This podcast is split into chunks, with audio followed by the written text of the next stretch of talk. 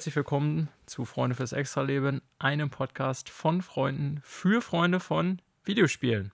Ich bin Daniel und begrüße euch und neben mir in zwei Meter Entfernung sitzt Manuel. Hallo Manuel. Hallo Daniel. Ich sehe dich. Ich sehe dich auch. Nicht nur äh, digital. Ich sehe dein Antlitz, deine behaarten Beine in der kurzen Hose. Schön, ne? Ja, schön. Ja, äh, wir nehmen nämlich tatsächlich mal wieder eine Folge zusammen auf. Ja. ja schön hier bei Manuel in den heimischen vier Wänden und äh, werden heute hier über Videospiele sprechen und vielleicht sogar im Anschluss noch ein Videospiel spielen. Wissen wir noch nicht, je nachdem, wie lange das dauert. Es kommt darauf an, wie lang der Arbeitstag geht, ne? Ja, ein bisschen leider noch. Ja, wir haben heute äh, eine, ja, ich sag mal klassische, aber sehr News- gefüllte Folge heute wieder. Ne? Wir werden natürlich am Anfang so ein bisschen über unsere aktuellen Spiele sprechen. Ähm, aber es hat sich so ergeben, dass die letzte Woche auch tatsächlich einige äh, berichtenswerte Nachrichten gebracht hat. Und zwar hat zum Beispiel Nintendo eine neue Hardware-Iteration angekündigt, wollen wir es mal so nennen. Ähm, ja, es gab ein Sony State of Play. Es hat uns äh, überrascht, dass wir etwas über das nächste Assassin's Creed erfahren. Oder bevor, auch nicht. Bevor Ubisoft das geplant hat, genau. Ja, ähm, so gibt es also quasi einen ganzen Block an Dingen, über die es sich lohnt, hier zu sprechen. Also eine prall gefüllte Folge heute. Wollen wir loslegen, Manuel? Sofort. Und damit kommen wir zur alles entscheidenden Frage, Manuel, nämlich, was wird denn hier gespielt? Ja. Fußball-EM? Äh, also spiele ich ja nicht mit dieses Jahr, ne? Dieses Jahr ausnahmsweise nicht. Bist zurückgetreten aus der Nationalmannschaft. Ja, ich habe meinen äh, Trainerposten abgegeben. Ah. Manuel Löw. Bitte nicht. Soll ich einfach mal anfangen? Mach das mal. Deswegen äh, habe ich dich ja gefragt. Ja, ich spiele aktuell weiterhin Final Fantasy VII äh, Remake Integrate. Äh, keine Überraschung, weil das Spiel ja ziemlich lang ist und ich die Tage gar nicht so super viel Zeit hatte, um äh, Sachen zu spielen. Ähm, darüber hinaus spiele ich aktuell noch ähm, Professor Layton and the Asran Leg Legacy. Das ist äh, der letzte Professor Layton-Teil, der rausgekommen ist für den 3DS. Ist auch der einzige, den ich bis heute nicht gespielt hatte. Ah. Und der so ein bisschen, ich sag mal, im Vergleich zu den anderen Teilen schlechtere Wertungen, also keine wirklich schlechten, aber schlechter als die Vorgängerteile bekommen hat. Und ja, also zu Final Fantasy kann ich jetzt nicht wirklich viel Neues sagen. Ist weiter ein gutes Spiel, gefällt mir und werde es auch weiter durchpölen. Und bei Professor Layton ist es tatsächlich so, äh, dass ich sagen muss, ja, das stimmt, irgendwie macht es nicht so viel Spaß wie die anderen Teile. Und ich bin durchaus Fan der ersten, also besonders von Teil 3, The Unworn Future fand ich super, also die verlorene Zukunft. Ähm, aber irgendwie, ich weiß nicht, ob da bei Level 5, das Spiel ist ja jetzt auch schon sehr, also lange raus, bei denen da irgendwie die Luft raus war, so was das Franchise betrifft, oder woran es genau liegt. Also was mich erstmal stört, ist, dass aufgrund der Storyline du nicht an einem Ort bist. Also ich weiß gar nicht, welche mhm. Professor Layton-Teile du gespielt hast. Ich glaube, eins die und zwei beiden. auf jeden Fall. Genau, ja. Ähm, da ist es ja so, dass du eigentlich in einem Ort mehr oder weniger bist oder dich um das Rätsel, das große Mysterium ja. an einem Ort dann irgendwie kümmerst. Und jetzt ist es halt so, du bist an vielen unterschiedlichen Orten auf der Welt. Du hast einen Startschauplatz, Nöborg heißt der, so ein, ich sag mal so ein bisschen so ein verschneites Dorf in Schweden. Und äh, dann fliegst du an andere Orte. Und die kannst du dann halt auch frei auswählen. Und das sind dann so, ich sag mal immer drei, vier Bildschirme, über die du dich dann da halt klickst, wo du dann halt Leute triffst und wo du ja ein, zwei Rätsel dann hast. Aber das macht tatsächlich nicht so viel Spaß. Also das, das hm. große Mysterium ist dann halt im Hintergrund diese versunkene Kultur der Asran oder auf Deutsch heißen die dann Aslanti. Und was damit auf sich hat, weil man findet halt ein in Eis eingefrorenes Mädchen, das angeblich aus dieser Kultur ursprünglich stammt. Und das gilt es halt zu lösen irgendwie. Und dafür muss man dann halt jetzt so ein paar MacGuffins finden, überall auf der Welt verteilt. Und man kann sich dann aussuchen, ob man in die Wüste fliegt, da bin ich jetzt gerade, oder irgendwie in den Dschungel oder äh, auf so eine Insel. Und ja, dann hat man da so, ein, so eine Mini-Quest, so eine Mini-Storyline, die sich da abspielt. Und die ist dann halt auch abgefrühstückt und dann zieht man weiter. Also es ist irgendwie zerfasert sich das Ganze irgendwie so ein bisschen. Und das ist echt schade, weil, wie gesagt, diese, diese kindgerechte Idee von einem Mysterium und das Aufklären dessen anhand von irgendwelchen Rätseln und so, fand ich immer eigentlich ganz cool. Das hat mir immer ganz äh, viel Spaß gemacht. Und da springt der Funke nicht so richtig über, muss ich leider sagen. Also ich quäle mich so ein bisschen durch das Spiel gerade, weil es ja auch der letzte Teil dann ist und irgendwie so der Abschluss der Prequel-Trilogie ja auch sein soll. Ähm, ist irgendwie, ja, schade, muss ich sagen. Also, dass so gerade der letzte Professor Layton-Teil oder offizielle Teil dann so ein bisschen schwierig ist. Mhm. Äh, ja, mehr kann ich dazu erstmal gar nicht sagen. Ja, ich gucke das hier gerade mal durch. Ich hatte tatsächlich nicht mehr auf dem Schirm, dass es sieben Spiele sind. Ähm, ja, wie du schon oder wie ich gerade schon gesagt habe, ich habe nur die ersten beiden gespielt. Ähm, ich fand ja immer, dass das Problem bei Professor Layton so ein bisschen im Spielprinzip lag. Ähm, sprich, ich fand eigentlich so Setting und Charaktere und so immer super nice. Ne? Mhm. Hab mhm. auch, ähm, haben wir, glaube ich, damals zusammen geguckt, glaube ich, sogar den Film ja. geschaut, ne, weil ich mir den gekauft hatte. Und äh, gut, ist jetzt kein Meisterwerk, aber auch da eigentlich so ganz nett. Also ich finde so die beiden Hauptcharaktere eigentlich, ähm, ja, cool, muss ich sagen.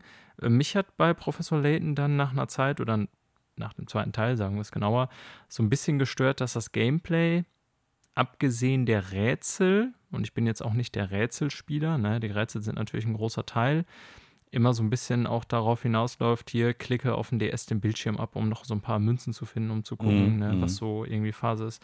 Ähm, das hat mich dann nach einer Zeit so ein bisschen, ich will nicht sagen gelangweilt, aber irgendwie, ja, da ich auch nicht so der Rätsel-Fan bin, war irgendwie nur noch so Charaktere und äh, Artstyle so über von dem, was ich mag, aber so andere Gameplay-Elemente, also vor allen Dingen Gameplay, fand ich dann nach einer Zeit schon nicht mehr so toll. Mhm. Ähm, du offensichtlich schon, sonst hättest du die anderen Teile nicht gespielt, aber mhm. würdest du denn sagen, dass tatsächlich der große Malus, von dem du dann hier berichtest, dadurch entsteht, dass die halt, ähm, ja, wie soll ich sagen, also ist es wirklich nur, dass sie den Schauplatz wechseln oder dass die Story einfach nicht gut ist? Weil das Gameplay, würde ich jetzt so vermuten, das war ja mein Kritikpunkt, ist das gleiche nach wie vor. Mm, mm. Ja, interessant, dass du das sagst, weil eigentlich, muss ich sagen, sind auch die Rätsel diesmal nicht so interessant. Hm. Mag auch sein, weil es dann halt das sechste Spiel davon ist, wenn man jetzt Professor Layton. Sogar, oder? Achso. Ja, es gibt ja noch dieses Catriels Layton's Mystery oder irgendwie so heißt das, glaube ich. Ähm, Okay, ich bin jetzt gerade irritiert. Ich gucke mal durch. Und es gibt noch ein Spin-off, sage ich mal, oder ein Crossover, Professor Layton und ähm, Ace Attorney, also Phoenix Wright. Und auch das war nicht so der absolute Kracher, weil irgendwie ja, aber hier wird es in der regular, regulären Layton-Serie tatsächlich als siebter aufgeführt. Hm. Erstes, das geheimnisvolle Dorf. Zweite, ja. Schatulle der, der, Pandora. Pandora. Mhm. Dritte, verlorene Zukunft. Vierte, Ruf des Phantoms. Mhm. Fünf, Maske der Wunder. Sechs, Vermächtnis von Asland. Sieben, äh, Kat Katrielle und die Verschwörung der Millionäre. Ja. Layton's Mystery. Das ist ja nicht mehr mit Professor Ach, Layton. Ach, okay. Ja, gut, dann habe ich es hier vertauscht. 6 mhm. und 7, Idiot. Vergiss, was ich gesagt habe. Genau, aber du sagst also, die, diese Gameplay-Elemente oder was ich so beschrieben habe, das Grundgameplay ist das gleiche im ja. Grunde. Also der Gameplay-Loop bleibt gleich. Okay. Ne? Im Endeffekt hast du das, wie du es gerade schon geschildert hast, du hast halt Rätsel, das ist nur der Bildschirmschoner, Daniel, ist alles gut.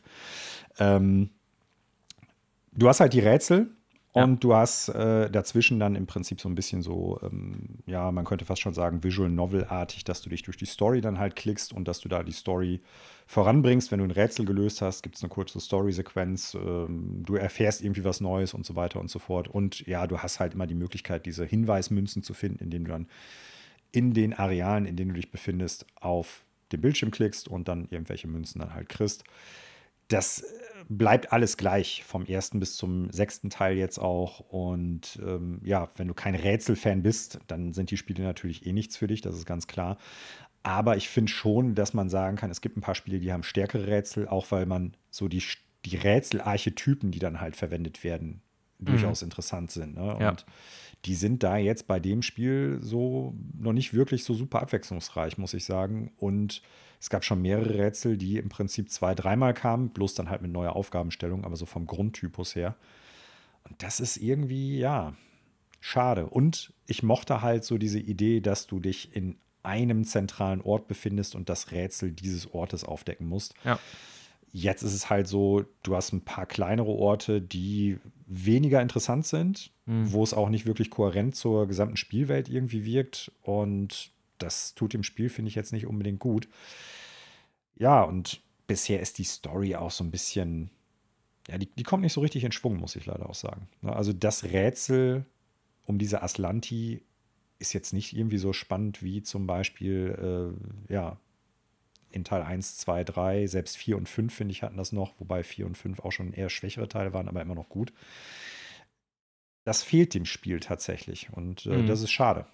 Okay. Ja, würde dann ja vielleicht auch so ein bisschen äh, ne, die, ich sag mal, negative Rezeption des Spiels, die du schon angesprochen hast, äh, bestärken, beziehungsweise mhm. auch vielleicht sogar so ein bisschen erklären, warum die Serie ähm, danach so ein bisschen, ja, ich will nicht sagen den Bach runterging, aber auf jeden Fall irgendwie so einen kleinen Stopp erfahren hat, obwohl, wie du gesagt hast, noch so Spin-offs und Crossover mit äh, Professor, ach, äh, Phoenix Wright und so weiter ja auch noch, noch rauskam. Aber so die Hauptserie äh, liegt ja schon seit ein paar Jahren so ein bisschen, äh, ja, da nieder. Und ich habe hier gerade noch mal, wenn ich hier so durchgucke, das ist ja schon echt krass. Also von dem, hm, von der Hauptreihe sind ja drei Teile auf DS ursprünglich und drei auf 3DS erschienen. Und die ersten nee. beiden. Vier auf DS, zwei auf 3DS.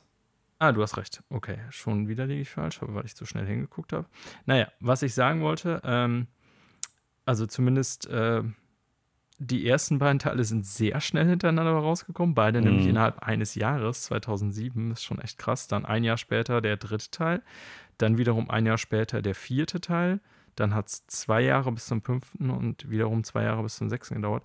Also man kann schon sagen, generell erstmal so sechs Spiele innerhalb von äh, sechs Jahren ist auf jeden Fall mal eine krasse Ansage, würde ich sagen. Auch wenn das natürlich jetzt vom Produktionsaufwand nicht mit einem Last of Us oder so zu vergleichen ist. Ne? Aber ähm, ja, stelle ich mir dann auch schon so ein bisschen die Frage, ob das so gut war, so viele Teile hintereinander rauszuhauen, weil vielleicht sind dann denen so die bisschen äh, die Ideen für eine gute Gesamtgeschichte auch sogar ausgegangen. Ne? Weiß ich jetzt nicht, ob das beim sechsten Teil eine Rolle gespielt hat, ist jetzt alles eher Vermutung. Aber ähm, fiel mir gerade nur noch mal so auf, als ich das hier durchgucke, dass eben sechs Spiele in sechs Jahren erschienen sind mhm. und seitdem im Grunde Funkpause ist, ne? weil vielleicht auch natürlich sich der Mobile-Markt geändert hat. Also DS und auch 3DS waren ja noch Hochzeiten des Mobile Gaming. Jetzt kann man über die Switch diskutieren, ob das auch Mobile Gaming ist. Eigentlich ist es das ja, aber äh, ich würde schon sagen, das war ja noch eine etwas andere Zeit, so in der solche Spiele rausgekommen sind. Auch in Nintendo mm. wird sich wahrscheinlich heute keine, keine Ahnung, 10 mm. Millionen Mal mehr verkaufen. Ja, also es hat sich vor allen Dingen die Einstiegshürde, glaube ich, auch geändert für solche Spiele. Da haben wir ja früher schon mal drüber gesprochen. Nintendo Switch-Spiele kosten dann jetzt irgendwie, ich weiß gar nicht, 59 so im Standard oder so, ne? Und, ja, ja. Oder 49 bis 59 und äh, DS- und 3DS-Spiele hast du damals zum Launch irgendwie zwischen 35 und 45 gekriegt. Stimmt. Und da ist halt die Frage, ob dann dieses Gameplay-Prinzip da überhaupt noch funktioniert. Andererseits, anderer Markt, wo es funktionieren könnte und wo du dann halt weniger dafür auch sehr wahrscheinlich ausgeben müsstest als Konsument, wäre der tatsächliche Mobile-Markt. Und da wird Nintendo natürlich als äh, Publisher auch von den Spielen sagen, pass mal auf, Level 5, nur auf unseren Konsolen. Weswegen ja zum Beispiel der letzte Teil auch nicht mehr Professor Layton hieß, sondern halt einen anderen Charakter hatte. Ach, das wusste ich gar nicht. Interessant. Ja, also warum sollten sie sonst im Prinzip nicht hingehen und sagen, wir machen weiter Professor Layton, wenn es eine Marke ist, die halt auch schon gesetzt ist und die Leute halt äh, kennen und lieben ja auch durchaus. Also es ja. gab und gibt, glaube ich, immer noch durchaus Professor Layton-Fans. Würde ich auch sagen. Ähm, Fernost natürlich immer mehr als die im Westen, würde ich so behaupten, aber. Kann ich nicht genau sagen, vermute ja. ich jetzt auch, aber das ist schon so eine Sache, die, glaube ich, zusätzlich noch zu dieser sehr blöden Angewohnheit von Level 5, also den Machern von Professor Layton, kommt, dass die ihre Spielemarken ja wirklich melken, bis da nur noch äh, heiße Luft rauskommt aus dem Euter. Ja. Ne? Also, das ist ja wirklich, wenn du dir Professor Layton anguckst, wie du es gerade schon sagst, in so kurzer Zeit so viele Spiele rausgehauen und immer sind das dann ja auch so, äh, wie sagt man, Cross-Media- Produktion. Ne? Also du hast mhm. dann halt das Videospiel, du hast dann Merchandise, du hast meist noch einen Film, eine Serie oder sonst irgendwie was. Das gleiche war ja bei Inazuma 11, der äh, Fußballserie ja, von stimmt, denen. Ich erinnere mich eine haben Zeit lang, auch der heiße Scheiß. Genau, tausend ja. Spiele am Stück und Serie und Hasse nicht gesehen rausgehauen. Äh, hat auch bei Inazuma 11 bis zum gewissen Grad funktioniert. Yokai Watch genau das gleiche. Auch ein Spiel nach dem anderen, auch mhm. Fernsehserie und Merch ohne Ende. Und äh, ja, dann brach das ganze System so ein bisschen ein, habe ich den Eindruck auch bei denen. Ne? Also mhm. Dann gab es, glaube ich, noch diese äh, Sushi Strikers Sache, die aber auch so sang- und klanglos untergegangen ist für die Switch 3DS und ich weiß gar nicht, wofür das noch rausgekommen ist. Sollte, glaube ich, auch so ein Cross-Media-Ding werden. Und da ist nichts mehr von irgendwie gekommen. So, ja. Also das ist äh, in der Irrelevanz verschwunden. Ja. Und jetzt aktuell arbeiten die, glaube ich, gerade an entweder einem neuen Inazuma 11 oder einem Remake und irgendwie Yokai Watch, ich weiß gar nicht, 12.000 oder sowas. Und äh, die Spiele sind aber schon seit Jahren angekündigt und kommen und kommen und kommen nicht raus. Also irgendwie läuft es bei denen aktuell auch gar nicht gut, habe ich so den Eindruck. Ähm, ja, ja, vielleicht ist es auch einfach so, dass deren Produktionsethos, deren Art und Weise, wie die an Franchises drangehen, sich schlussendlich doch ab oder totgelaufen hat. Ja, Level 5. Ne? Ein bisschen nachhaltiger denken, sag ich mal. Ne? Ja, vielleicht nicht das Schlechteste. Ja. Was, was hast du denn gespielt die Woche? Ähm, ja, also wenn wir das jetzt abschließen schon, ne? also ich höre da so raus bei dir, äh, keine Empfehlung für den siebten Teil, äh, Entschuldigung, sechsten Teil, muss mich ja korrigieren. Mm. Allerdings äh, insgesamt, äh, ne, um das nochmal ganz klar zu sagen, die Professor Layton-Reihe können wir beide, denke ich, allen so ans Herz legen, auch wenn ich selber gesagt habe, dass so das Spielprinzip nicht unbedingt meins war nach ein paar Teilen, ne? aber äh, ich gerade auch für Leute, die das noch nie gecheckt haben und so irgendwie Rätselspiele mögen mit einer liebevoll präsentierten Story und guten Charakteren, können wir, glaube ich, schon mal eine Empfehlung für die anderen Teile aussprechen. Ne? Also ich sag mal so, ja. die Professor Layton-Teile, die Basisteile sind ja in zwei Trilogien, wenn ich das jetzt richtig auf dem Schema habe, aufgespalten. Das sind Teil 1, 2 und 3, bilden thematisch oder, oder zeitlich die hintere Trilogie und Teil 4, 5 und 6, von dem, äh, zu denen jetzt auch äh, Astron Legacy gehört, das ist quasi die Vorgeschichte so ein bisschen. Ja. Und äh, wenn man natürlich jetzt wissen möchte, wie dieser, diese Trilogie ausgeht, dann macht das, glaube ich, schon Sinn, den mitzunehmen. Das ist jetzt auch per se kein schlechtes Spiel oder sowas, aber es ist, ich habe schon den Eindruck, da ist denen einfach Luft ausgegangen, da fehlt es an frischen Ideen und äh, die neuen Ideen, die drin sind, zum Beispiel, dass man um die Welt reist und so, das funktioniert meines Erachtens nach nur bedingt. Ähm, wenn man jetzt Lust drauf hat, klar, auf jeden Fall. Aber es ist jetzt auch nicht so, dass ich sagen würde, ähm, Leute, ihr müsst unbedingt dieses Spiel gespielt haben, um den Abschluss der Trilogie zu haben. Also ja. es ist ein solides Spiel, aber es ist jetzt auch kein wirklich hervorragendes oder gutes Spiel. Ja, ja okay, können wir so, denke ich, als äh, Fazit festhalten. Ja, ähm, zu meinen Spielen. Ähm, ich habe tatsächlich die Woche Mario Golf angefangen. Mhm. Hab allerdings noch nicht wirklich viel gespielt, beziehungsweise bisher vor allen Dingen den, äh, oh, wie heißt er denn? Ich wollte gerade sagen Abenteuermodus, aber. Karrieremodus? Karrieremodus, ich weiß jetzt irgendwie. Auch nicht mehr, wie er heißt, ja. Whatever. Auf jeden Fall nicht, ähm, ja, die Einzelmatches sozusagen. Ich finde das ja, wenn man so das im Hauptmenü ist, das irgendwie komisch benannt. Da haben ja. wir ja diese zwei Optionen Einzelmatch und das andere weiß ich gar nicht mehr, wie das dann heißt, aber irgendwie war ich da echt ein bisschen verwirrt erst am Anfang und dachte, okay, das könnte so von einer ich sag mal, Präsentation, wie so klar gemacht wird, was die beiden Modi sollen, äh, irgendwie besser gemacht sein. Aber ich bin halt auch kein Mario Golf-Veteran, vielleicht war das immer so. Naja, auf jeden Fall habe ich diesen, ähm, ja, ich nenne es mal Abenteuer-Karriere-Modus oder so gespielt. Ne? Ist dann halt so, ja, wie man sich das bei Nintendo-Spielen so vorstellt. Ne? Du ähm, startest, glaube ich, immer mit deinem Mii. Mhm. Das ist das erste Mal ja. seit langem, dass ich wieder meinen eigenen Mii gesehen habe und ich dachte so, krass. Ich habe den irgendwie oder ich habe das Gab es ja mal. Genau, auf in Wii-Zeiten war das ja völlig normal, dass man das immer hatte, aber auf der Switch habe ich das jetzt schon, ja, außer so als Auswahlmöglichkeit bei Mario Kart oder so schon lange nicht mehr gesehen. Aber du startest halt mit deinem Mii und dann kommen da natürlich so die anderen, ähm, ich sag mal eher so ein paar Sideshow-Mario-Charaktere. Äh, das fand ich ganz witzig, dass es halt nicht so die Hauptcharaktere sind, mhm. so Mario mhm. und Luigi und so, weil die sind natürlich voll die Stars, sondern dass du mit irgend so ein paar äh, Trottel aus dem äh, Pilzkönigreich da irgendwie mhm. anfängst. Äh, ja. Und dann geht es darum, ja, hier, ihr seid die Noobs, ne, lernt mal Golf spielen äh, geht auf die Übungsrunde und dann dürft ihr nachher am richtigen äh, Turnier teilnehmen und bla bla. Und ich habe es jetzt noch nicht zu Ende gespielt, weiß noch nicht, wie lange es geht, aber es ist natürlich klar, dass darauf hinausläuft, dass du irgendwie nachher mit den coolen Leuten aus dem Mario-Universum mhm. spielen kannst und dann da selber als der totale Golf-Champ aus der Story rausgehst. ist also so ein bisschen so eine, ich sag mal, FIFA oder NHL-Story in sehr versimpelt auf Nintendo-Niveau. Ähm, ja, fand ich so ganz nett.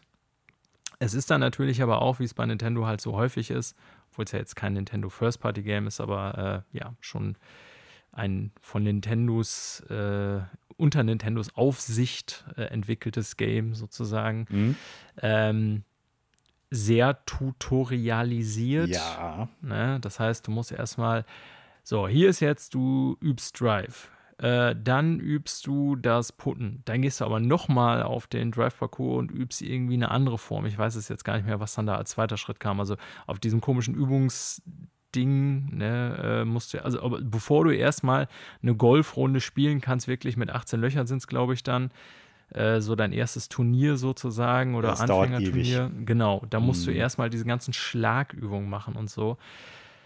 Ja, und die musst du auch wirklich durchlaufen, damit du das dann ähm, anwählen kannst, das danach jeweils die nächste Stufe. Und mhm. das war jetzt nicht so, als ob das irgendwie der mega Krampf war und die Steuerung oder die, die, das Goldspielen an sich ist ja auch alles cool gemacht, komme ich gleich noch zu. Aber das war schon wieder so eine Sache, wo ich mir gedacht habe, boah, alter Nintendo, zeig mir doch kurz eine Übersicht, wie ich welchen Schlag mache und worauf es ankommt. Und dann will ich ja. halt weitermachen. So, ne? Mhm.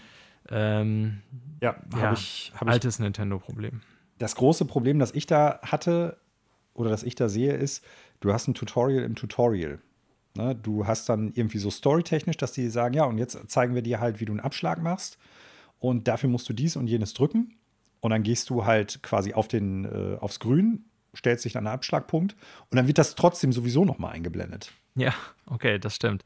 Also, wo ja, ich mir dann gedacht die Textboxen hab, immer noch so, ja. Du hast dann immer noch die Textboxen daneben, ne? also so als, als zusätzlichen Hinweis, was ja auch okay ist. Aber warum muss ich das dann zweimal im Prinzip haben? Warum hätten sie es nicht anders machen können? Warum hätten die nicht sofort den Trainer daneben stellen können, während ich am Abschlagpunkt bin und dann sagt er das, es wird eingeblendet als Text und ich kann das sofort machen. Warum muss ich dann im Prinzip erst noch eine, eine, eine pisselige Story-Sequenz haben, wo ja. es erzählt wird. Und dann bin ich am Abschlagpunkt und es wird nochmal erklärt. Genau. Das sind so, ja, du hast das gerade schon gesagt, das ist so die totale Übertutorialisierung, die auch einfach echt irgendwie Geschwindigkeit rausnimmt und dann auch äh, so ein bisschen dröge einfach ganz schnell wird. Ne? Ja, ja, und äh, ist ein altes oder klassisches Nintendo-Problem, hatte ich schon gesagt. Ähm, eigentlich war es, finde ich, die letzten Jahre so in der Switch-Ära, will ich mal so nennen, ähm, dass die das ein bisschen besser in den Griff bekommen haben, finde mhm. ich. Ne? Gerade so kann man jetzt nicht nur an einem Spiel festmachen, aber irgendwie so ein Breath of the Wild, was im Grunde einen in die Welt geschmissen hat im Vergleich zu, wir hatten schon drüber geredet, Skyward Sword, wo wirklich jeder mhm. Furz äh, einem tausendmal angezeigt wurde. Und auf der einen Seite ja. verstehe ich das, ne? weil die irgendwie Nintendo für die jüngere Spieler hat und die auch die äh, Eingangshürden sehr niedrig halten wollen und ich das auch mhm. gut finde, weil wenn du, keine Ahnung, so ein Warframe anfängst oder so. Ich bin ja durchaus ein MMO-affiner und RPG-affiner Typ, aber ich weiß noch, als ich vor zwei Jahren oder so mal irgendwann Warframe angefangen habe und ich kenne das Gefühl ja von Destiny, habe ich auch schon mehrfach beschrieben. Bei Destiny kenne ich natürlich jede Handbewegung aus dem FF so und jede Währung und bla bla, obwohl ich da manchmal trotzdem selber schon überlegen muss, weil es Tausende gibt. Aber äh, wenn du so ein Spiel anfängst, ähm, und bei Warframe zum Beispiel, da habe ich nichts gerafft nach zwei mhm. Stunden so quasi. Aber wir reden hier von einem Mario-Golfspiel. Ja, dafür brauche ja. ich keinen. Ja, also verstehst du den Unterschied. Ne? Die Komplexität also, hält sich in Grenzen. Genau. Auf der einen Seite mhm. finde ich es halt, wie gesagt, gut, dass sie diese Hürden niedrig halten wollen und im Grunde jeder ihre Spiele spielen können soll. Und das ist ja der Grund dahinter. Auf der anderen Seite ähm, muss ich sagen, ne, gerade bei so einem sehr simplen Spiel oder wenn man auch ein Zelda-Spiel tausendmal gespielt hat schon, dann braucht man nicht nochmal beim 20. Zelda, was man spielt, irgendwie eine Einführung, was rote Rubine sind. Da würde ich mir einfach wünschen, dass sie sowas komplett skippbar machen. Ja, ja. Und ja. natürlich hätte ich jetzt direkt Einzelmatch anmelden können, mag jetzt der Hörer sagen, und dann hätte sie einfach Golf spielen können, klar. Aber wenn ich diesen Karrieremodus nun mal so erleben will, als Story-Modus sozusagen, ähm, aber dann wirklich, ich glaube, eine Stunde das erstmal gedauert hat, bis ich überhaupt mein erstes Golfturnier spielen mm. konnte, denke ich mir halt, ja, nicht so geil. Ja. Naja, ähm, kommen wir zum Positiven ich habe noch nicht viel gespielt. Ne? Ich bin, wie gesagt, in diesem Story-Modus, bin jetzt, glaube ich, im ersten richtigen Turnier oder so da gerade. Habe jetzt auch schon drei, vier Tage nicht weitergespielt, weil ich mir das eher für den Urlaub aufsparen wollte, mhm. um das äh, zweite Spiel, über das ich gleich noch rede, eher weiter zu spielen jetzt vor dem Urlaub. Mhm. Ähm, naja, auf jeden Fall werde ich dann im Urlaub ein bisschen weiterspielen und äh, die äh, Golf-Mechanik, ähm, wollen wir es mal so nennen, muss ich aber schon sagen, die ist wie bei fast allen Mario-Spielen Sportspielen oder Nintendo-Sportspielen oder wie man es auch immer nennen äh, will, gut gelungen, Ja, finde ich. Ne? finde ich auch. Also natürlich erstmal sehr simpel. So, hier hast du einen Power-Meter quasi. So, und du drückst dann an der Stelle, ähm, wo du den Abschlag machen willst und kannst dann vorher auf der Karte gucken, Mhm. ja, wie weit muss ich dann ungefähr schlagen. Aber ähm, dadurch, dass du dann am Ende deiner Schlagskala diese, ich nenne es mal, Ungenauigkeitsbereiche noch hast, Mhm. sozusagen. Also wo dein Schlag je nach Untergrund auch immer, je nachdem, wenn du mit viel Power reinhaust, äh, ungenauer wird und verzieht. Ja. Und wenn du zum Beispiel im Sandbunker bist, dann quasi schon ab der Hälfte der Power der Schlag total verzieht, weil du einfach von da aus nicht so genau schlagen kannst wie vom glatten Grün. Ähm, das ist alles schon cool gemacht und dass du zusätzlich dem Ball irgendwie Spin geben kannst Mhm. ne? und dann auch sozusagen in verschiedene Richtungen sogar Spin geben kannst. Also die Mario-Spiele oder Nintendo-Spiele haben ja nie den Anspruch, da irgendwie eine realistische Sportsimulation zu zeigen. Nee. Und dann kannst du halt den Ball einerseits im gleichen Schlag links und dann aber im weiteren Verlauf sogar noch rechts, also einen gegenteiligen Spin geben, sodass der mehrfach so hin und her schlingert Mhm. und so.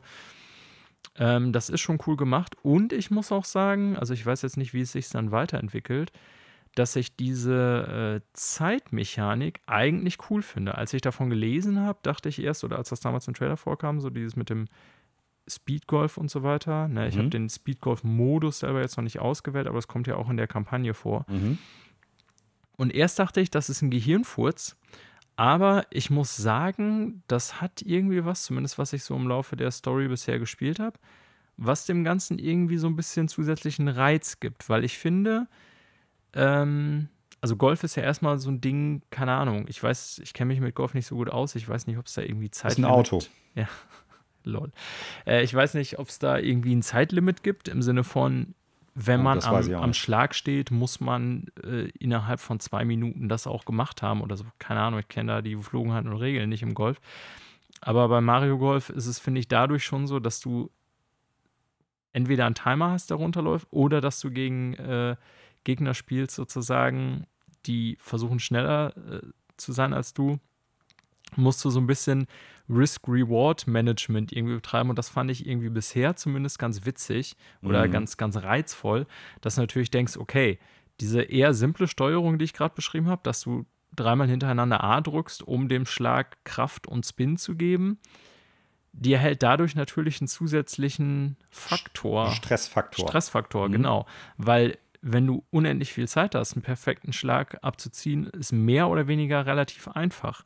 Aber wenn du weißt, okay, ich habe hier Druck, weil meine Nachbarn oder Mitspieler oder wie auch immer versuchen schneller zu sein als ich, Mhm. versuchst du halt diese möglichst guten Schläge in möglichst kurzer Zeit durchzuziehen. Und das fand ich bisher ganz gut gelungen. Mhm. Ist auch, glaube ich, eine Neuerung, soweit ich weiß, in der Reihe, ne? Also ich wüsste jetzt nicht, dass irgendwie Speedgolf vorher schon mal drin war. Äh, ich persönlich finde es ja irgendwie nicht so cool, hatte ich ja letzte Woche schon gesagt. Mhm. Äh, klar, so diese Idee, dass du dann halt nicht ewig Zeit hast, deinen Schlag richtig dann äh, zu positionieren oder so. Das ist nochmal irgendwie ja, eine interessante Neuerung dadurch, die sich da ergibt. Aber so insgesamt mag ich es eigentlich lieber, wenn es so ein bisschen laid back und relaxed ist. Also wirklich, wenn man so die Ruhe hat, das mag ich dann auch an so Golfspielen, selbst wenn ich selber kein Golfer bin und davon auch kein Verständnis wirklich habe, aber zumindest als Videospiel so. Ne? Ja. Und dann so, was ich auch immer gerne mag, ist, was damit einhergeht, ist halt so, ich sag mal so, diese Natur irgendwie so ein bisschen mit aufnehmen. Das klingt jetzt so ein bisschen hochtrabend und Ja, äh, gerade beim Mario Golf natürlich so ein bisschen quatschig. Vielleicht ist das Aber- für den normalen Golfer auch so, dass er die künstlich geschaffenen Grünlandschaften total wichtig und toll findet. Ja, gut, aber welcher Garten, in den du dich irgendwie zum Grillen setzt, ist dann irgendwie natürlich. Ja, das ist klar, ne? So, das stimmt. Ne? Ja, ich weiß aber schon, was du meinst. So, und, ähm, Joke machen. Ja, das ist, also das spricht dem ja so ein bisschen zuwider, beziehungsweise nimmt dann so diese Sache beim Golfen, die ich bei Golfspielen interessant finde. Den Relax-Faktor. Genau, nimmt das ein bisschen raus. Ja. Und ich finde, der, der Gegenwert, der dadurch kommt, durch diesen zufällig, also zu äh, Gewinn an Stress oder irgendwie Druck, den du hast, weil du halt dich schnell entscheiden musst oder schnell machen musst und trotzdem noch genau, der ist für mich jetzt nicht so groß, als dass es das andere wieder wettmacht. Aber ich glaube, es ist gut, dass es beide Optionen gibt. Ne? Das ist ja immer so ein Problem bei Nintendo. Das haben wir eben schon gesagt bei den Tutorials. Da gibt es nämlich nicht die Option, das wegzuklicken oder zu übergehen. Mhm. Jetzt geben sie dir die Option, du kannst es so spielen, wie du es möchtest. Und das ist gut. Mehr Optionen Genau. sind immer besser als keine Option. Ja, das wollte ich gerade sagen. Also bei den einzelnen Spielen hast du ja zum Glück äh, ja, die Wahl. Ne? Du musst Mhm. es ja nicht so spielen, wenn man zwischendurch mal Bock auf eine Runde Speedgolf hat oder irgendwie gegen jemand anders, weil das natürlich, es lebt auch so ein bisschen davon, dass man es gegen andere spielt. Und wenn du dann gegen menschliche Mitspieler irgendwie Bock hast auf eine Runde Mhm. äh, Speedgolf, kann ich mir vorstellen, funktioniert das gut. Ähm, ich bin jetzt halt im Verlauf der Story drauf gekommen, weil da muss man ja zumindest auch mal ähm, Ja, ja. irgendwie am Anfang Runden unter Zeitdruck spielen. Ne? Genau. Und äh, da dachte ich so, ja, eigentlich doch ganz witzig, die Idee. Mhm. Ja, also ansonsten, wie gesagt, ähm, das Gameplay oder äh, wie auch immer findet die Welt nicht neu. Ähm, ist von der Präsentation so ein typisches Mario-Ding halt so, Mhm. oder Mushroom Kingdom-Ding. Finde es aber gut bisher, aber ich kann es auch verstehen, äh, wenn du sagst, ähm, dass es vielleicht so ein bisschen, und das ist ja auch die generelle Interkritik, Internetkritik, so ein bisschen vielleicht Light an Content ist, also im Ja. Sinne von mehr verschiedene Plätze und so. Ne? Ähm, Soweit bin ich jetzt zwar noch nicht, dass mir das auffällt, aber ich denke, hoffe, da könnten sie vielleicht noch was nachliefern. Ja, irgendwelche Updates, Season Passes, Ja. neue Turniere oder sowas. Hoffentlich. Gut. Und das zweite Spiel? Hatte ich auch angekündigt, beides Spiele, die ich mir ja vorgenommen hatte für meine ersten freien Ah, ja, Tage. ja, ja. Horizon Zero Dawn. Ne? Was Jetzt bin ich gespannt. Ja, was ich ja nie äh, zu Ende gespielt habe damals. Also 2017 kam es heraus, im Mhm. März. Und äh, da ist es für mich völlig äh, hinten runtergefallen, weil ich äh, innerhalb kurzer Zelda. Zeit äh, genau über 100 Stunden Zelda gesteckt habe. Mhm. Und das irgendwie gerade für mich so als, also auch kurz danach, als ich Zelda dann durch hatte, hatte ich ehrlich gesagt nicht Bock, das direkt nachzuholen, weil das Mhm. auch so ein riesen Open-World-Game ist. Ja, Ne? ja. Und ich finde manchmal nach so Open-World-Games, gerade wenn einen das so reingesogen hat wie Zelda, dann braucht man erstmal so einen Break oder muss was anderes spielen. Ja. Äh, wie auch immer, habe es irgendwie lange auf die Bank geschoben, wollte es aber natürlich immer mal spielen, habe es dann, äh, ich glaube auch Sommer letzten Jahres äh, angefangen, bin dann irgendwie durch Urlaub unterbrochen worden, also wahrscheinlich das gleiche, was jetzt wieder passiert. ähm, weil ich ja nächste Woche in Urlaub fahre, also wirklich dann nicht mehr zu Hause bin. Naja, ähm, habe es jetzt dann wieder angefangen, konnte auch, muss ich sagen, relativ problemlos das wieder äh, aufnehmen. Ne, manchmal hat man das ja bei so Games, dass die Steuerung einem irgendwie völlig abhanden gekommen ist. Äh, hat natürlich auch so zwei, drei Kämpfe gedauert, aber so tatsächlich habe ich schon bei meinem äh, zweiten Fight gegen irgendwelche mechanischen Viecher, als ich es letzte Woche wieder angefangen habe, gedacht, so, ach krass, eigentlich ging mir das jetzt gerade ziemlich gut von der Hand. Ne? Mhm. Ist jetzt auch tatsächlich noch nicht so ewig lange her. Ja, also ich würde sagen, ähm, man kommt schnell wieder rein, auch wenn ich es jetzt äh, ein Jahr nicht gespielt habe. Ne? Ähm, ja, und weitere Eindrücke zum Game würde ich dann aber äh, in einer späteren Episode liefern, weil es ist ja ein bisschen länger, Manuel. Ja, das stimmt, das stimmt. Ja, damit haben wir die Frage wieder beantwortet. Was wird denn hier gespielt, oder? Äh, in der Tat. Also können wir zu den aktuellen Geschehnissen überspringen, würde ich sagen. Lass uns das tun. Ja, und da gab es diese Woche äh, tatsächlich, oder vergangene Woche, so müsste ich sagen, viel. Also es war eine äh, newsreiche Woche, Manuel. Mhm, äh, mhm. Und deswegen gibt es hier diverse Dinge zu besprechen. Und ich glaube, als, ja, ich will nicht sagen Hauptthema dieser Episode, aber doch als äh, vielleicht auch Meldung, die die weitesten Kreise gezogen hat, äh, sprechen wir mal direkt über neue Nintendo-Hardware. Ja, Die Switch Pro, sie ist da. nicht. Ja, in einem. OLED. Oh Mann. Ja. In einem, äh, wie soll man es sagen? In einer Art und Weise, wie man gedacht hätte, äh, das kann auch nur Nintendo, wurde tatsächlich ein neues Switch-Modell angekündigt, aber nicht die lange, äh, ja, gerüchteweise schon äh, in Erwartung gestandene Switch Pro oder Switch 2 oder was es dann auch immer mal sein könnte, sondern tatsächlich einfach nur eine klassische, klassische Switch mit einem OLED-Bildschirm und einigen kleineren Veränderungen. Und ansonsten ist es genau das gleiche Ding, was wir vor vier Jahren gekriegt haben. Ja, du brichst das jetzt schon wieder so äh, sensationslos quasi auf einen Satz runter. ne? OLED-Switch, meine Güte, ich raste aus. Nein. Also das meine ich gar nicht, aber äh, dazu kommen wir gleich auch noch zur Sensationsgeilheit. Ähm, aber ja, es, also, ne, man muss ja mal sagen, so, ähm, wir ziehen daraus Lehren. Erstens, Nintendo bleibt einfach eine Firma, die man nicht checken oder einschätzen kann. Es mhm. ist irgendwie nach wie vor wirr. Wir werden noch äh, jetzt darüber reden, warum wir uns vorstellen, dass es zu so einer Entscheidung kam, aber halten wir zu Beginn erstmal fest, dass Nintendo irgendwie wirklich weird ist. Ja, und das zweite ist, äh, Gerüchte bleiben Gerüchte. Mhm. ähm, also, du hast es schon festgehalten, das Ganze ist eine mit einem besseren Bildschirm aufgebaute Switch. Anders kann man es nicht sagen. Die mhm. Hardware ist genau gleich. Und ähm, es ist letztendlich dann so, dass der Bildschirm mit OLED natürlich eine andere Darstellungsform hat. Ne? Also ähm, ich will das jetzt gar nicht ganz klein reden, weil da gab es ja auch schon damals bei der äh, PS Vita Debatten drüber. Ne? Da haben ja ganz viele Leute dann irgendwie bewusst immer die ersten Versionen der Vita gekauft mit diesem OLED-Screen, weil sie gesagt haben, das wäre irgendwie der Shit. Ne? Mhm. Äh, auf dem Gebrauchmarkt ist ja bis heute die äh, OLED Vita sozusagen die beliebteste Variante. Mhm, mhm. ähm, insofern, ja, will ich gar nicht sagen, dass es für Leute kein Faktor ist. Ne? Und der Bildschirm ist nicht nur OLED-Darstellung, sondern ist eben auch größer. Es geht von 6,2 Zoll auf 7 Zoll hoch, wenn ich jetzt die richtigen Maße in Erinnerung habe, bezüglich ja, der genau. englischen Maße. Also ein Zentimeter muss ich jetzt leider, müsst ihr, liebe Hörer, das nochmal selber umrechnen, aber ich denke, ihr könnt euch ungefähr vorstellen. 1 Zoll sind 2,56 Zentimeter. Okay, oder so. Ja, also ist schon etwas größer. Ne? Also auch die gesamte Konsole ist ein bisschen größer, jetzt nicht viel, aber nicht nur der Bildschirm ist gewachsen so. Wenn man das Modell so insgesamt sieht, ist der Bildschirm einfach, nimmt quasi von der gesamten Hardware-Konstruktion ein bisschen mehr Platz ein. Aber auch insgesamt die Switch ist äh, leicht größer geworden. Ähm, bekommt neben dem neuen Bildschirm, wollen wir nicht verheimlichen, auch noch ein paar andere Features. Zum Beispiel ein Ethernet-Anschluss, also ein Anschluss für ein LAN-Kabel. Das haben sich ja viele bei der alten Switch schon gewünscht oder es vermisst. Ne? Mhm. Also das ist jetzt auch äh, bei der äh, Switch OLED eingebaut. Ähm, das Soundsystem soll angeblich besser sein. Das können wir so aus der Nichtnutzung natürlich erstmal nicht bewerten, aber es sind irgendwie wohl andere Speaker drin und noch leicht anders positioniert. Mhm. Ne? Also ähm, da gibt es durchaus auch noch eine Veränderung.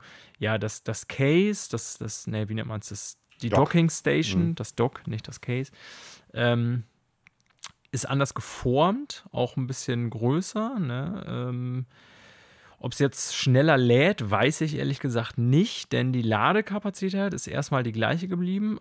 Also die der zweiten Generation von Switches, muss man ja sagen, weil äh, wir, also ich auf jeden Fall, du glaube ich auch, haben ja mhm. noch die ganz alte Switch. Ja. Und da gab es ja nochmal so ein Zwischendurch-Update, äh, das mit leicht besseren Akkus ausgestattet ist. Mhm. Das wird jetzt zwar nicht als separates Modell verkauft, sondern das hat einfach die anderen Switch-Modelle ersetzt. Ne? Ähm, also insofern hat es die verbesserte Ladekapazität, aber eben auch nicht noch eine bessere sozusagen, sondern das ist jetzt auf dem Stand, soweit ich das verstanden habe, der zweiten Switch-Generation. Mhm. Und da ist ja dann auch die Frage mit dem Bildschirm, kenne ich mich jetzt nicht aus, ob OLED dann energiesparender ist äh, als LCD, keine mhm. Ahnung. Das weiß ich jetzt gerade auch nicht. Ähm, aber ja, es ist erstmal keine groß verbesserte Akkukapazität, was sich ja auch noch viele, ich sag mal, gewünscht hatten. Ähm, Genau, also das sind so die neuen Features. Ähm, ansonsten, die Joy-Cons bleiben die gleichen. ja, ich weiß, auch dann eben das Problem der Joy-Con-Drift, leider. Ne? Äh, das schon ein bisschen frech ist, muss man sagen, haben wir schon mehrfach hier in der Sendung thematisiert. Ähm, die Prozessor-Rechenleistung bleiben die gleichen. Es ist das gleiche Chipset drin verbaut. Ja, ähm, also ich sag mal, Komfortverbesserung, wenn man denn so will. Ne? Vielleicht liegt es ein bisschen besser in der Hand, weil ich finde, die Switch normal ist bei mir zumindest auch aufgrund der Größe nach einer Zeit schon ein bisschen, dass meine Finger so leicht zusammenkrampfen. Ne? Also wer mhm. länger Switch spielt, ist eigentlich, finde ich, nur der Pro-Controller die Wahl. Ähm, das könnte vielleicht ein bisschen besser sein, wenn das ganze Modell insgesamt so, wenn das weiter auseinander steht durch ein bisschen mehr Größe. Weißt du, was ich meine? Obwohl mhm. die Größe eigentlich, also so groß sind die Unterschiede nicht, aber das wäre noch so eine Verbesserung, die ich mir vorstellen könnte. Ja, aber ansonsten ist es tatsächlich eben, außer diesen genannten Dingen jetzt wie Ethernet-Port und dies, das, bla bla bla, der Screen.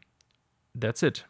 So. Ja. Und ähm, ja, Das ist erstmal so eine Sache. Das ist natürlich nur dann relevant, wenn man die Switch viel im Handheld-Modus Ja, spielt, was genau. ich durchaus mache. Mhm. Aber ich glaube, für dich war direkt klar mit Ankündigung, ja, ist kein Kauf. Nee.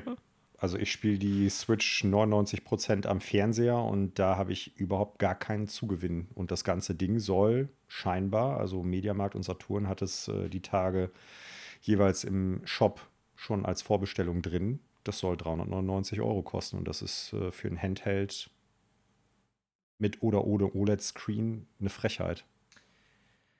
Ja, ist schon äh, üppig, sagen wir mal auch. Also ich Die war PS5 Digitalversion kostet kostet 400. 400, ne? Ja. Also die ist nicht zu bekommen, aber ich prophezei jetzt mal, auch die Switch OLED wird genauso schwer zu bekommen sein. Ja, ich hatte bei Amazon ist sie gelistet, aber war direkt, als sie gelistet wurde, auch ausverkauft quasi. Ich habe geguckt. Eigentlich war ich ja echt kaufbereit, saß vom Bildschirm. Selbst nach der Ankündigung des Videos dachte ich so, ne, ich habe mir dieses OLED-Video angeguckt. Das wurde ja von Nintendo irgendwann unter der Woche halt äh, ja, über YouTube verfügbar gemacht und deren Homepage.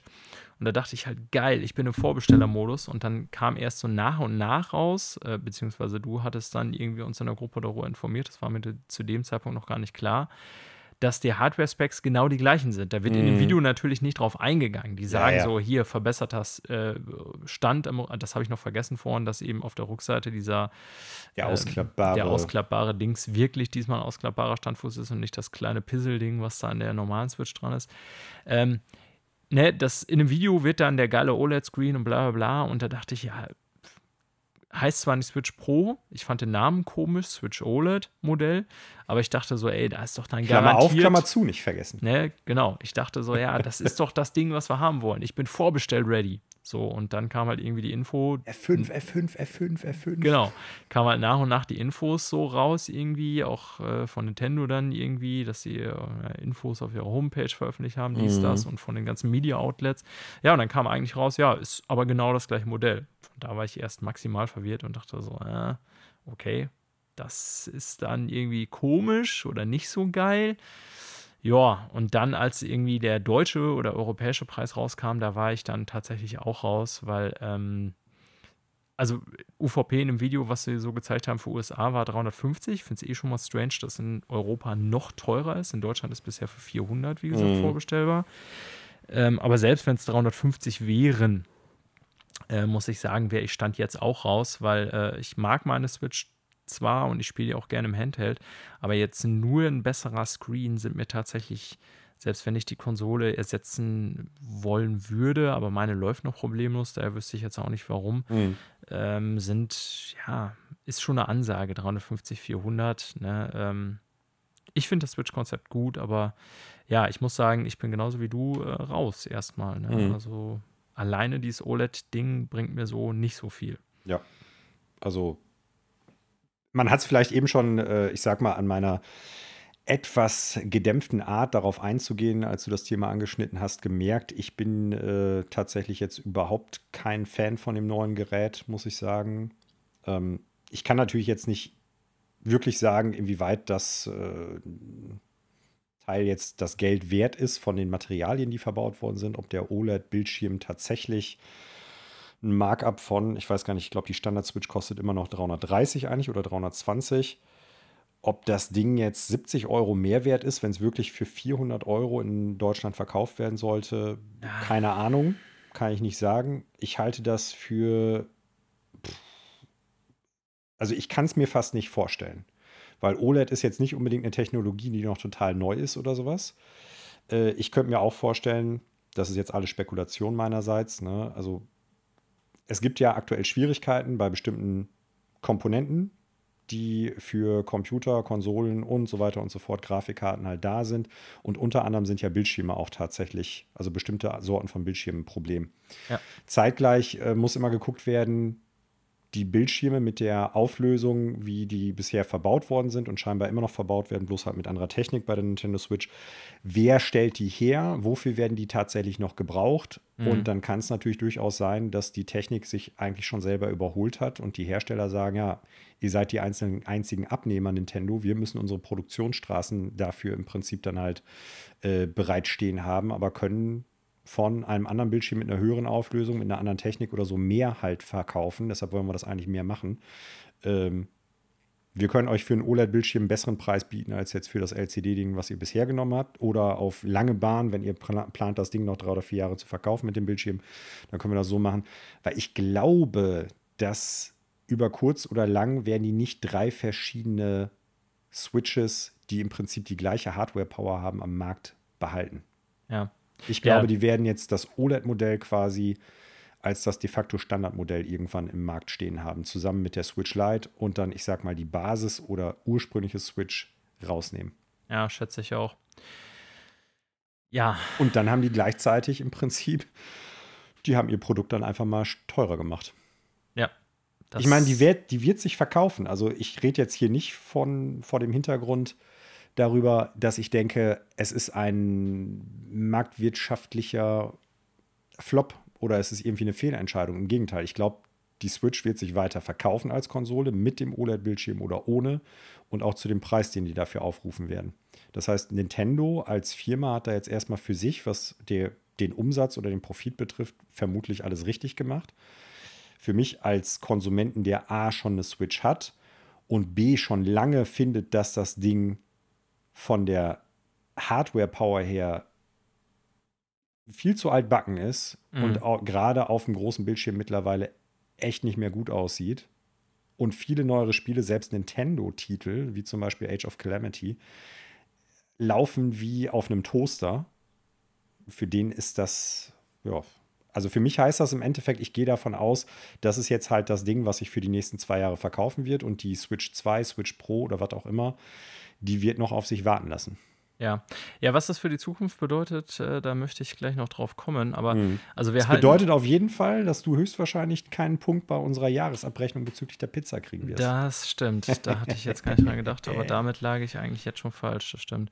Ja, ähm, also es ist jetzt erstmal so, wir kriegen dieses Modell und ich glaube tatsächlich auch, dass die ähm, letztendlich die normale Switch ersetzen wird. Ne? Mhm. Es gibt ja noch die Switch Lite als äh, Mobile-Only-Produkt und das wird wohl im Markt bleiben. Ähm, ja, und ich denke auch, dass die klassische dann auslaufen wird. Ob das dann bei dem Preispunkt bleibt, das ist eine interessante Frage, denn die normale Switch war jetzt ja über vier Jahre eigentlich echt sehr preisstabil, mhm. muss man ganz klar sagen. Die ist für Hardware eigentlich nicht im Preis gesunken. Und jetzt bringen sie eine neuere, bessere Variante davon raus und schlagen nochmal 50 Euro obendrauf. Ähm, ja, es ist schon seltsam, krass oder wie auch immer. Ähm, aber das ist erstmal das, was wir haben, ne, ob das das Modell ersetzen wird oder nicht. Aber du hast ja jetzt gerade schon angesprochen, ich würde gerne so ein bisschen über die Gründe und über die Zukunft noch reden. Also mhm, warum mhm. das so entschieden wurde und nicht und äh, was wohl in der Zukunft kommt. Und bleiben wir doch vielleicht erstmal bei den Dingen, was sie äh, sich dabei gedacht haben. Also im Netz spekuliert natürlich schon ja, ich sag mal, viel so an Erklärungsansätzen oder Theorien oder Gerüchten oder was auch immer. Ähm, und es gibt unter anderem auch so, ja, ich will es nicht mehr als Gerüchte nennen oder irgendwie Diskussionen kann man es meinetwegen auch nennen, aber nichts, was belegbar wäre, dass das Ding vielleicht sogar ursprünglich als Switch Pro geplant war, denn es ist ja, ne, ich sag mal, über lange Zeit jetzt so das Gerücht gewesen, wir haben hier mehrfach drüber geredet, dass auch andere Prozessoren und diese Nvidia-Dingstechnik zum Einsatz kommt. Mir fällt der Name gerade nicht ein. DLSS. DLSS ist jetzt alles Pustekuchen so. Und da gibt es irgendwie durchaus äh, Gerüchte, die sagen, naja, ähm, vielleicht, oder Vermutungen, so nennen wir es, vielleicht war es ja als Switch Pro geplant, aber im, im, Zeitalter der irgendwie Chipknappheit und bla bla bla hat Nintendo irgendwie festgestellt, okay, zu unseren jetzigen Möglichkeiten ist das nicht möglich. Wir machen einfach so ein Update der Switch, weil die sich ja eh nach wie vor gut verkauft. Und da wird das so manchmal so ein bisschen verglichen mit zum Beispiel ähm, dem 3DS XL. Ne? Also der Nintendo 3DS war ja die letzte, ich sag mal, Handheld-Only-Konsole von Nintendo und die kam ja erst in einer normalen Version. Dann gab es irgendwann noch eine größere Version, die XL. Dann kam irgendwann noch der New 3DS, der so ein bisschen mehr Rechenpower hatte. Mhm. Ja, und da werden jetzt natürlich Vergleiche gezogen. Mhm. Ähm, zu der Zukunft, wie gesagt, was da dann als nächstes von Nachfolger für Nintendo oder für Nachfolger Switch, Switch kommt, äh, können wir ja gleich noch reden, aber meinst du, das Ding, hier diese OLED-Switch, war vielleicht sogar als was anderes geplant oder könntest du dir das vorstellen? Du hast natürlich auch nicht mehr Infos als ich, aber ich finde das irgendwie ein strange Move. Die haben es bei dem 3DS schon mal gemacht, größerer, besserer Bildschirm, aber so mit der Switch heutzutage erklärt sich das mir irgendwie nicht, warum die das jetzt nochmal machen. Also, wie fange ich an? Äh, kann ich mir vorstellen, dass das OLED-Modell eigentlich als Pro-Modell geplant war und aus welchen Gründen auch immer die die Pläne dann gestoppt haben? Nö, glaube ich nicht. Glaubst du nicht? Ja, glaube ich überhaupt nicht, weil soweit ich als Laie das nachvollziehen kann, ist so äh, die Konzeption von Hardware eigentlich so aufgestellt, nicht wie bei jetzt irgendwie einem standardisierten PC oder sowas, dass du sagen kannst, ich habe jetzt hier PCIe, keine Ahnung, was da der aktuelle Standard jetzt gerade ist, fällt mir jetzt spontan nicht ein, 16.4.0 oder irgendwie sowas du kannst jetzt einfach sagen, ich packe da eine andere Grafikkarte rein. Das kannst, also das kannst du beim PC machen, weil das Gehäuse groß genug ist und dementsprechend das alles irgendwie standardisierte Größen und dann halt Schnittstellen sind und sowas. Aber du kannst nicht einfach hingehen und sagen, ich habe ein kompaktes Modell wie eine Konsole oder sogar ein Handheld, wie es jetzt bei der Switch ist, und pack da einfach einen anderen Prozessor auf den gleichen Steckplatz drauf. Hm. Das kannst du meines Erachtens nach weder bei der CPU noch bei der GPU machen, zumal ich weiß gar nicht, wie das bei der Switch ist äh, viele Konsolen ja heutzutage beides unter Umständen auf einem Chip drauf liegen haben. Ne? Ja. Also, dass du halt einen, einen, kombinierten Chip hast, der halt die GPU und die CPU äh, zusammen auf, dem, auf, dem, auf der Platine quasi hat. Ähm, du musst ja die ganze Konsole im Prinzip um die neuen Chips drum zu auch bauen. Ja, also sehr so. langfristig darauf. Davon gehe ich jetzt als Laie ja. aus. Wie gesagt, reine Spekulation. Deshalb glaube ich nicht, dass die gesagt haben, okay, äh, wir haben hier Probleme in den, bei den Zulieferern, was halt die neuen verbesserten Chips für die Switch Pro halt irgendwie betrifft und deshalb äh, nehmen wir jetzt die alten einfach.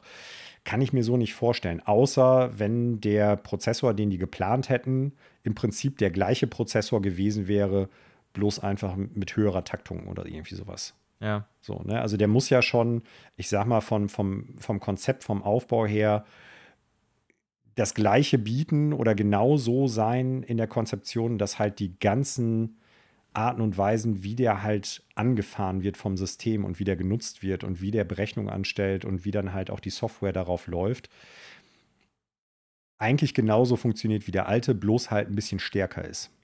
Ja. Und dazu kommt noch, ich glaube nicht, dass Nintendo also im Prinzip erübrigt sich das Argument mit, wir haben eine Chipknappheit und eine Zuliefererproblematik erübrigt, also das, das Argument erübrigt sich schon selber, weil wenn jetzt halt dieser ominöse oder vermutete Pro-Chip nicht lieferbar ist, warum soll dann ausgerechnet jetzt äh, irgendwie die Zuliefererfirma oder Nintendo, keine Ahnung, 10 Millionen Tegra 2 Chips, die dann jetzt halt da drin sind, einfach rumliegen haben? Die müssen ja, ja auch produziert werden. Genau. So, ne? Also da erübrigt sich schon ich meine, unmöglich ist das nicht. Also es ist eine vorstellbare Sache, deshalb könnte es das vielleicht geben, aber ich halte die Wahrscheinlichkeit für sehr, sehr gering.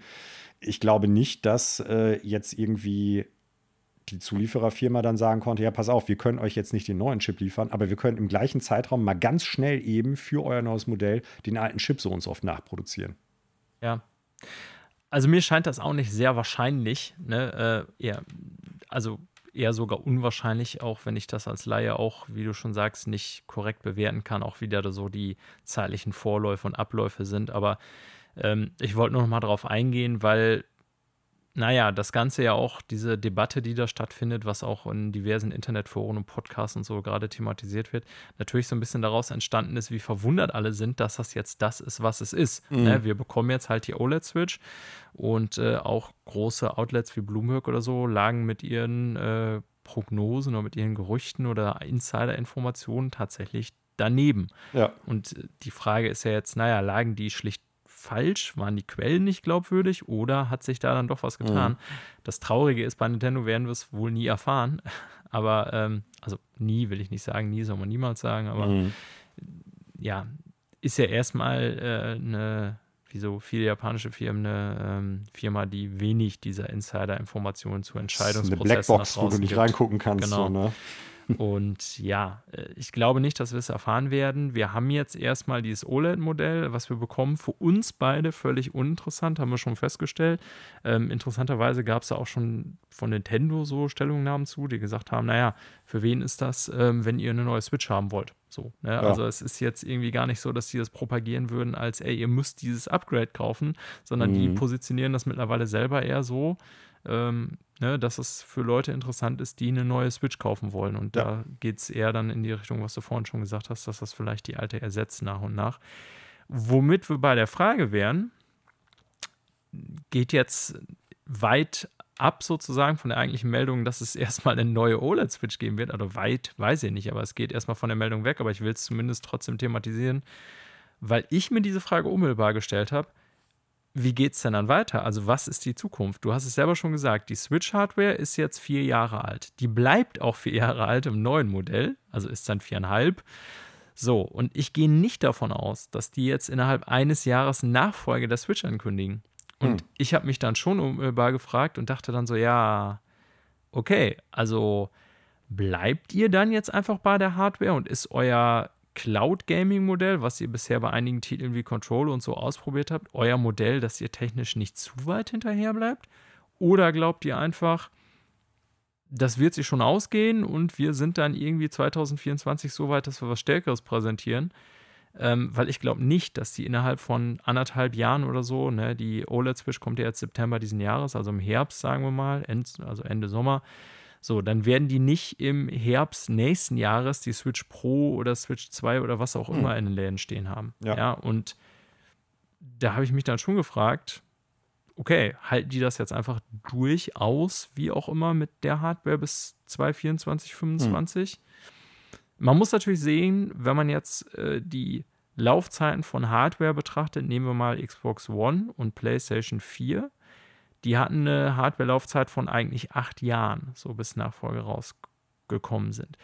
Das Problem ist, bei der Switch sehe ich das nicht, dass die acht Jahre 2025 damit auf den Markt kommen können, weil die ja als Mobile Hardware im Grunde schon 2017 mehr oder weniger veraltet war. Mhm.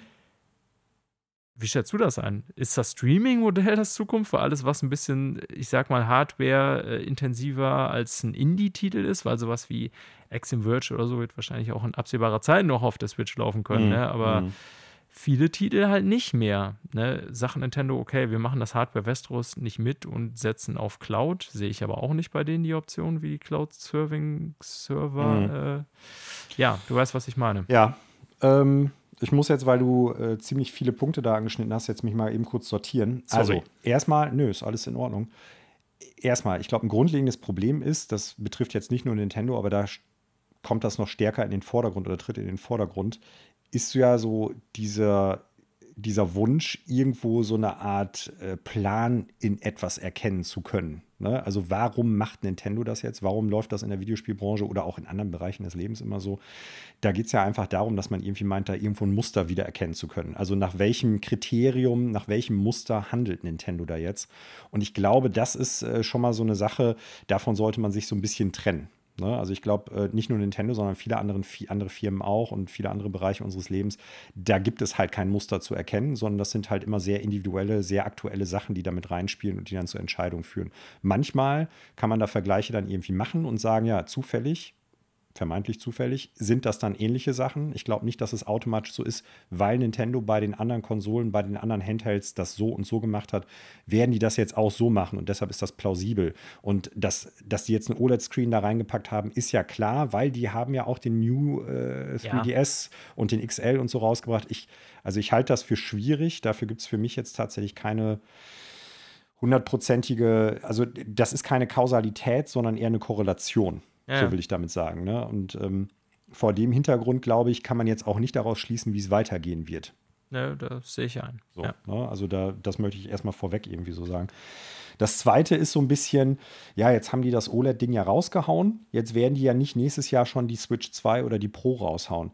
Äh, ich habe das zwar eben selber gesagt, aber während du das jetzt gerade nochmal so auch sagtest, ist mir durch den Kopf gegangen, äh, muss nicht unbedingt sein, weil auch da gab es schon einen Präzedenzfall Jetzt sind wir wieder im Prinzip bei dieser Mustersache. Historische Vergleiche. So, aber falls du dich daran erinnerst, als der DS angekündigt worden ist, ist zeitgleich auf der gleichen E3-Pressekonferenz, wenn ich das richtig auf dem Schirm habe, noch eine zweite Konsole ange angekündigt worden.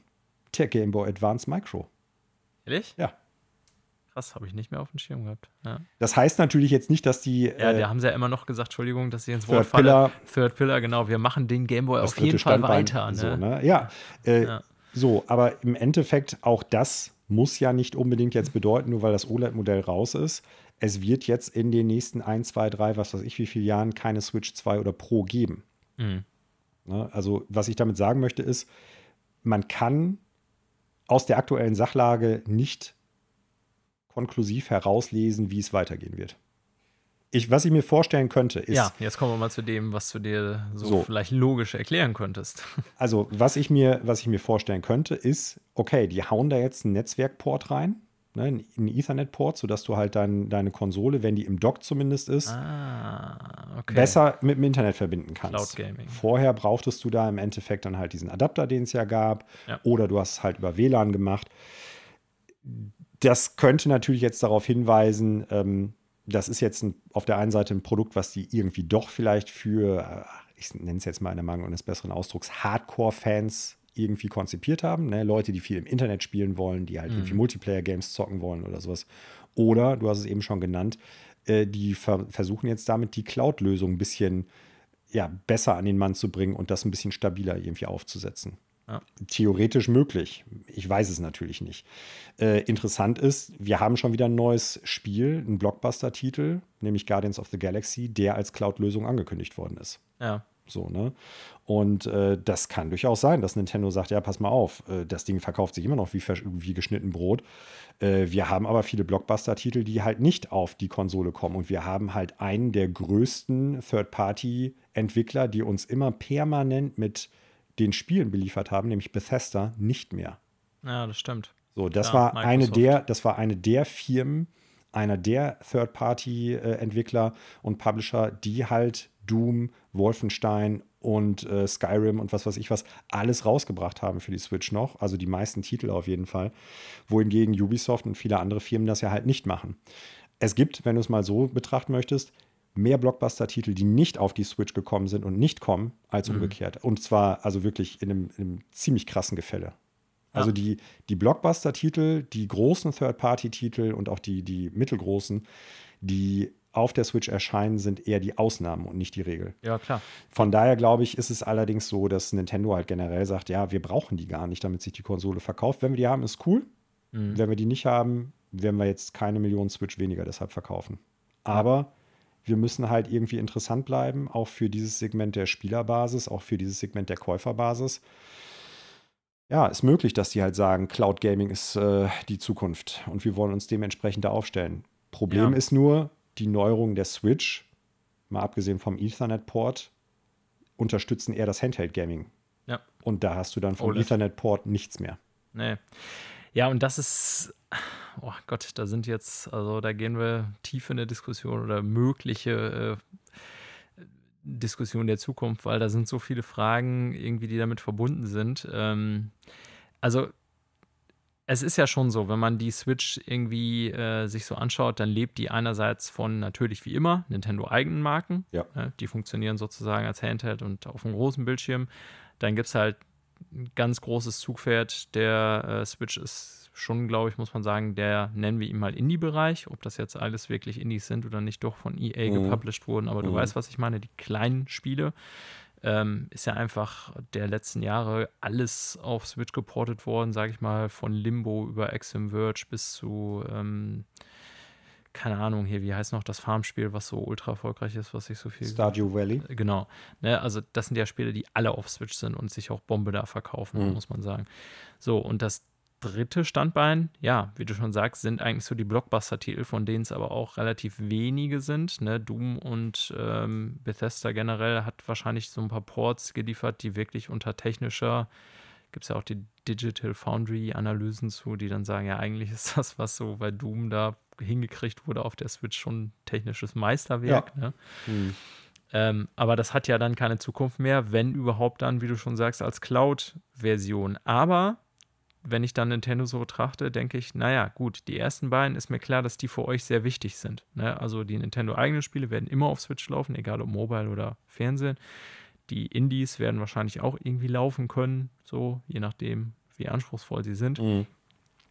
Ähm, aber dieser andere Bereich, so wenn man sagt, ey, wie auch Guardians of the Galaxy und so, wir setzen vermehrt auf Cloud Gaming, finde ich halt deswegen auch irre, weil man da im Grunde innerhalb einer Konsole, die ja eigentlich mobile und stationär vereinigen wollte, sollte mhm, und das auch mhm. tut, dann wieder ein Segment oder eine Segmentierung schafft im E-Store, weil diese ganzen Cloud Gaming Teile kannst du ja auch nicht mal ohne weiteres unterwegs spielen.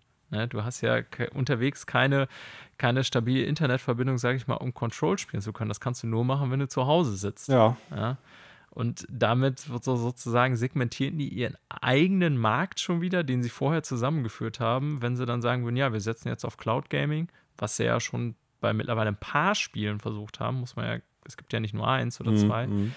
Ja, und ich weiß nicht, ob das so sinnvoll ist, so auf dieses Cloud Gaming-Ding. Weißt du, was ich meine? Ja, aber die Frage ist ja grundsätzlich erstmal, setzen die da wirklich drauf? Wir spekulieren ja gerade nur. Ne? Genau, Und es gibt halt irgendwie Sachen, die das plausibler machen, wie zum Beispiel dieser Ethernet-Port für eine bessere Internetanbindung. Der kann aber auch einfach nur drin sein, dass sie gesagt haben, ja, wir müssen ja irgendwas Neues in, auch in den Dock reinpacken. So, ne? Das kann sein. Darüber hinaus muss ich ganz ehrlich sagen, also wenn ich mich äh, zurückerinnere an einige ähm, Äußerungen, die in den vergangenen Jahren mal so gekommen sind, was so Internet und Nintendo betrifft. Da gab es ja mal, habe ich früher in der Folge schon mal drüber gesprochen, auch so ein Interview mit, ähm, oh, ich weiß jetzt nicht mehr, wie die Firma hieß, die damals dafür zuständig war, im Prinzip die Internetanbindung der Wii zu machen.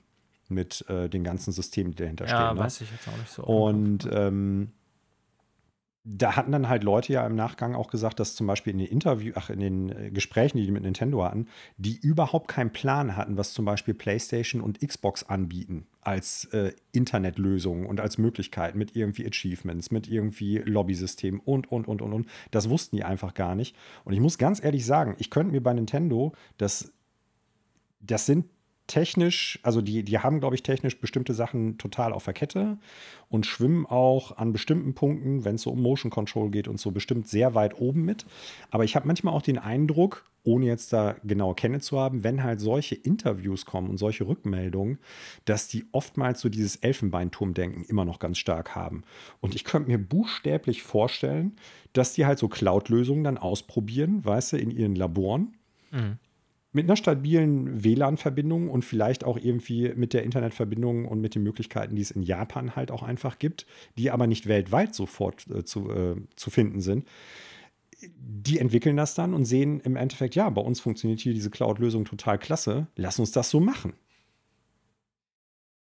Ja. Und dann kommt halt die Realität in Form von, ja, in anderen Ländern funktioniert das aber eben nicht so. Ja. Das, äh, falls du dich zurückerinnerst, es gab immer mal wieder Sachen, die bei Nintendo so gelaufen sind. Zum Beispiel auch diese komische Handylösung mit den äh, für, für Splatoon oder sowas. Ja, ne? Wie App du halt mit anderen, diese, diese komische App ja. für Voice Chat oder so. Oder auch so Geschichten wie zum Beispiel dieser komische Wii U TV-Channel. Der nie kam. der extra einen Knopf auf dem Gamepad hatte damals. Ne? Also da ist in einem Vakuum meines Erachtens nach konzipiert und auch entwickelt worden und deshalb ich, ich, halte es nicht für unwahrscheinlich, dass da bestimmte Sachen halt ablaufen, so in der Planung und Konzeption, die halt wirklich in so einer Blase stattfinden und die halt nicht so äh, sich auf die ganze Welt irgendwie verbreitern lassen. Ja. Also wir Halte kennen. ich nicht für unwahrscheinlich. Nee, also wir kennen die Zukunft nicht. Wir können genau. hier wie so oft nur spekulieren und äh, begründet mit unserer Erfahrung sozusagen versuchen, Schlussfolgerungen zu ziehen. ähm, ja, aber es ist, also Nintendo ist und bleibt interessant. Ne? Wie gesagt, Fakt ist, wir haben jetzt erstmal das OLED-Modell. Ob es eine Switch Pro, Switch 2, ein Switch-Nachfolger oder nochmal eine ganz andere Konsole Nintendo wann und wie geben wird, wissen wir nicht, können wir nur spekulieren. Also ich glaube, wenn die auf so eine, ich sag mal, Cloud-Lösung setzen würden, um eine ältere Hardware äh, ausgleichen zu können, was so Blockbuster-Titel angeht, glaube ich, setzen sie aufs falsche Pferd. Deswegen hoffe ich das nicht. Ähm, so reizvoll ich das als Zusatzoption finde, für mich ist das eh erstmal irrelevant, weil die Titel zocke ich dann lieber in besser auf anderen Konsolen sozusagen. Mhm. Äh, und man muss ja auch sehen, ne, das ist auch für den Kunden, ich meine, das sind Vollpreistitel, ja. Und wenn ich jetzt Control irgendwie für 60 Euro kaufe und das funktioniert ob der Internetverbindung nur so geht, so ja, keine Ahnung, ich bin da sehr skeptisch. Ne? Also mhm. selbst die beiden Mitbewerber haben es noch nicht vollständig hingekriegt. Microsoft ist da mit Sicherheit am nächsten dran, so Cloud Gaming gut hinzukriegen. Ja, ähm, es bleibt spannend. Ne? Vielleicht wird ja auch äh, im Frühjahr eine Switch Pro angekündigt. Wir kann kann alles sein. Nicht. Genau, kann alles sein. ja, ähm, dann lassen wir mal Nintendo allein mit seiner Switch. Wir kaufen sie nicht. Ne? Wir bleiben natürlich Nintendo-Spieler, aber jetzt die Switch OLED kaufen wir erstmal nicht. Mhm. Und ich würde sagen, wir kommen zu einem der genannten Konkurrenten. Äh, Atari. Genau. die zweite große Nachricht, wenn man es so will, kam ja diese Woche von, äh, oder die zweite große Nachrichtenquelle sozusagen war mal wieder in dieser Sendung Sony. Denn Sony hat zwar nicht an der E3 teilgenommen, haben aber dann so, ja, drei Wochen später sich entschieden, äh, ein bisschen länger schon als drei Wochen her, ich bin schon wieder völlig an der Fall Zeitrechnung hier. Äh, einen Monat später haben sich entschieden, ja, wir hauen nochmal ein State of Play raus. Mhm. Ähm, haben ja viele auch erwartet im Sommer. Ob es jetzt das große Ding war, ähm, was man irgendwie sich als, ich sag mal, Reaktion auf die E3-Abstinenz erwartet hat. Äh, darüber kann man reden. Ne? Sie hatten vorher schon so ein bisschen versucht, die Erwartungen zu managen, indem sie gesagt haben, naja, es gibt vor allen Dingen äh, zu Deathloop viel Neues oder Gameplay und dann auch noch zu ein paar anderen Titeln. Ähm, ne? Also da war schon irgendwie klar gesetzt, okay, wir werden jetzt nicht God of War zeigen und so weiter und so mhm. fort. Äh, nichtsdestotrotz denke ich, lohnt es sich, äh, über das State of Play zu sprechen, denn es gab ziemlich, ja, also äh, aus meiner Sicht doch sogar mehr Ankündigungen als erwartet. Ich hatte jetzt fast irgendwie gedacht, okay, es kommt jetzt 20 Minuten Deathloop. Es war schon angekündigt vorher als 30 Minuten und ich dachte dann so, okay, es wird 20 Minuten Deathloop sein und dann noch zwei andere Titel. Mhm. Aber ein bisschen mehr war es dann tatsächlich doch. Und ich würde sagen, weil es jetzt nicht überbordernd viel war, gehen wir einfach mal die einzelnen Spiele, die angekündigt wurden, durch mhm. und äh, reden kurz darüber, was so interessant ist oder nicht, wie wir das auch schon bei anderen State of Plays gemacht haben. Ja. Ja, als erstes äh, gab es einen für mich überraschenden Nachfolger. Sony hat nach Ewigkeiten VR, äh, PlayStation VR, Funkstille, mal wieder ein PlayStation VR-Spiel selber mhm. äh, gezeigt im State of Play, nämlich Moss 2, also das Mäusespiel, ja. wer es in Erinnerung hat. Äh, hast du es mal gesehen oder gezockt? Ja. In, ja? Mhm. Äh, auch in VR? Ja, klar. Okay. Ich habe es äh, bei einem Kumpel, Grüße an Jörg, äh, gezockt. Der hatte sich das mal geholt. Ich weiß jetzt gar nicht mehr, ob es damals die Demo war oder das Vollspiel, das kann ich nicht sagen. Also ich habe es nicht durchgespielt, aber angezockt. Äh, ist ganz nett, ist halt so ein bisschen, ähm, oh, wie heißt diese Buchreihe nochmal? Ähm, Redwall ist halt ähm, ganz stark an Redwall angelegt. Mhm. Ähm, ja, also ich habe es auch gezockt, noch nicht durch, wollte ich immer mal wieder aufnehmen. Mhm. Äh, fand's gut, auch als äh, PSVR-Titel. Ne? Ist jetzt nicht so, dass das irgendwie, ich sag mal, die Dimension von Gameplay verschoben hatte, neue Dimensionen. Ähm, aber ich hatte es ja schon mal gesagt, so in Bezug auch auf den Nachfolger von PSVR, ähm, war für mich so ein Game, was irgendwie nicht dadurch geglänzt hat, dass es versucht hat, irgendwie äh, in Ego-Perspektive alles irgendwie so ein Simulator noch spielbar zu machen, sondern es ist ja so eine Top-Down-Perspektive, wo man halt diese Maus hin und her steuert. Mhm. Ne? Und ich finde so äh, VR nett genutzt. Das Spiel funktioniert auch oder würde auch ohne VR funktionieren, brauchen wir gar nicht drüber reden. Aber ich finde, das war auch von der Präsentation, so mit diesem Buch und so, dass man so irgendwie so ein bisschen Story einer Kindergeschichte und so irgendwie so war cool gemacht ähm, und finde ich erstmal gut, dass sie davon einen zweiten Teil machen. Das so als erste Ankündigung rauszuhauen, hatte ich nicht mit gerechnet, muss mhm. ich sagen.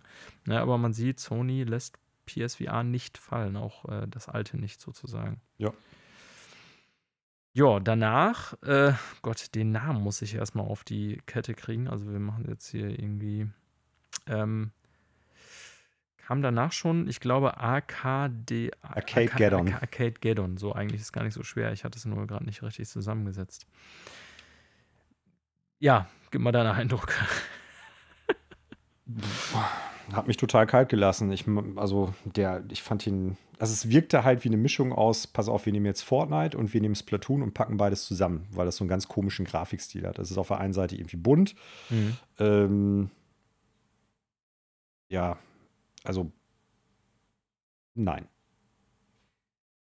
Ja, ich weiß ehrlich gesagt auch nicht, was ich damit anfangen sollte. Ähm, das Ganze hat natürlich äh, einen Multiplayer-Fokus. Ne? Das sind äh, die Macher von äh, Predator Hunting Grounds und ich meine auch Friday the 13th, wenn ich das richtig sehe. Das kann sein, das weiß ich gerade nicht. Hm. Ähm, ja, also, ne, also klarer Multiplayer-Fokus, ob asymmetrisch oder symmetrisch, kann ich euch jetzt gar nicht sagen.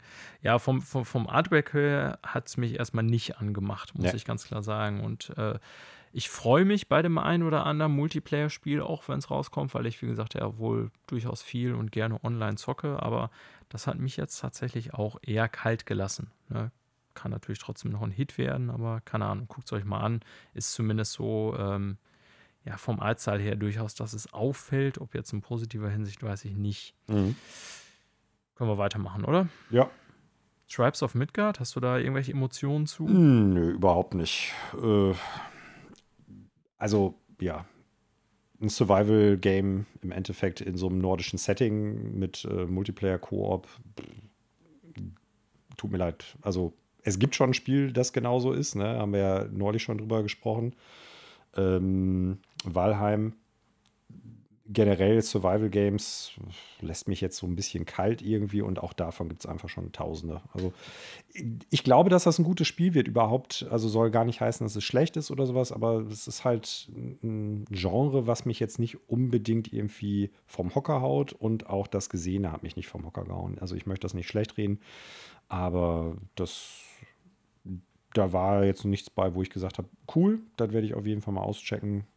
Mhm. Ja, ja ähm, ich habe da auch irgendwie nichts weiteres zu, zu sagen. Das war jetzt auch nichts, was mich so großartig interessiert hat. Ne? Äh, will dem Spiel jetzt auch irgendwie gar nicht da irgendwie, er will das nicht schlecht reden oder was weiß ich. Ne? Mhm. Das mag mit Sicherheit auch Leute finden, die dann von dem letztendlichen Produkt überzeugt sind. Wir werden es hören, wenn wir die Tests lesen. Kommt schon am 27. Juli, also sehr zeitnah. Mhm.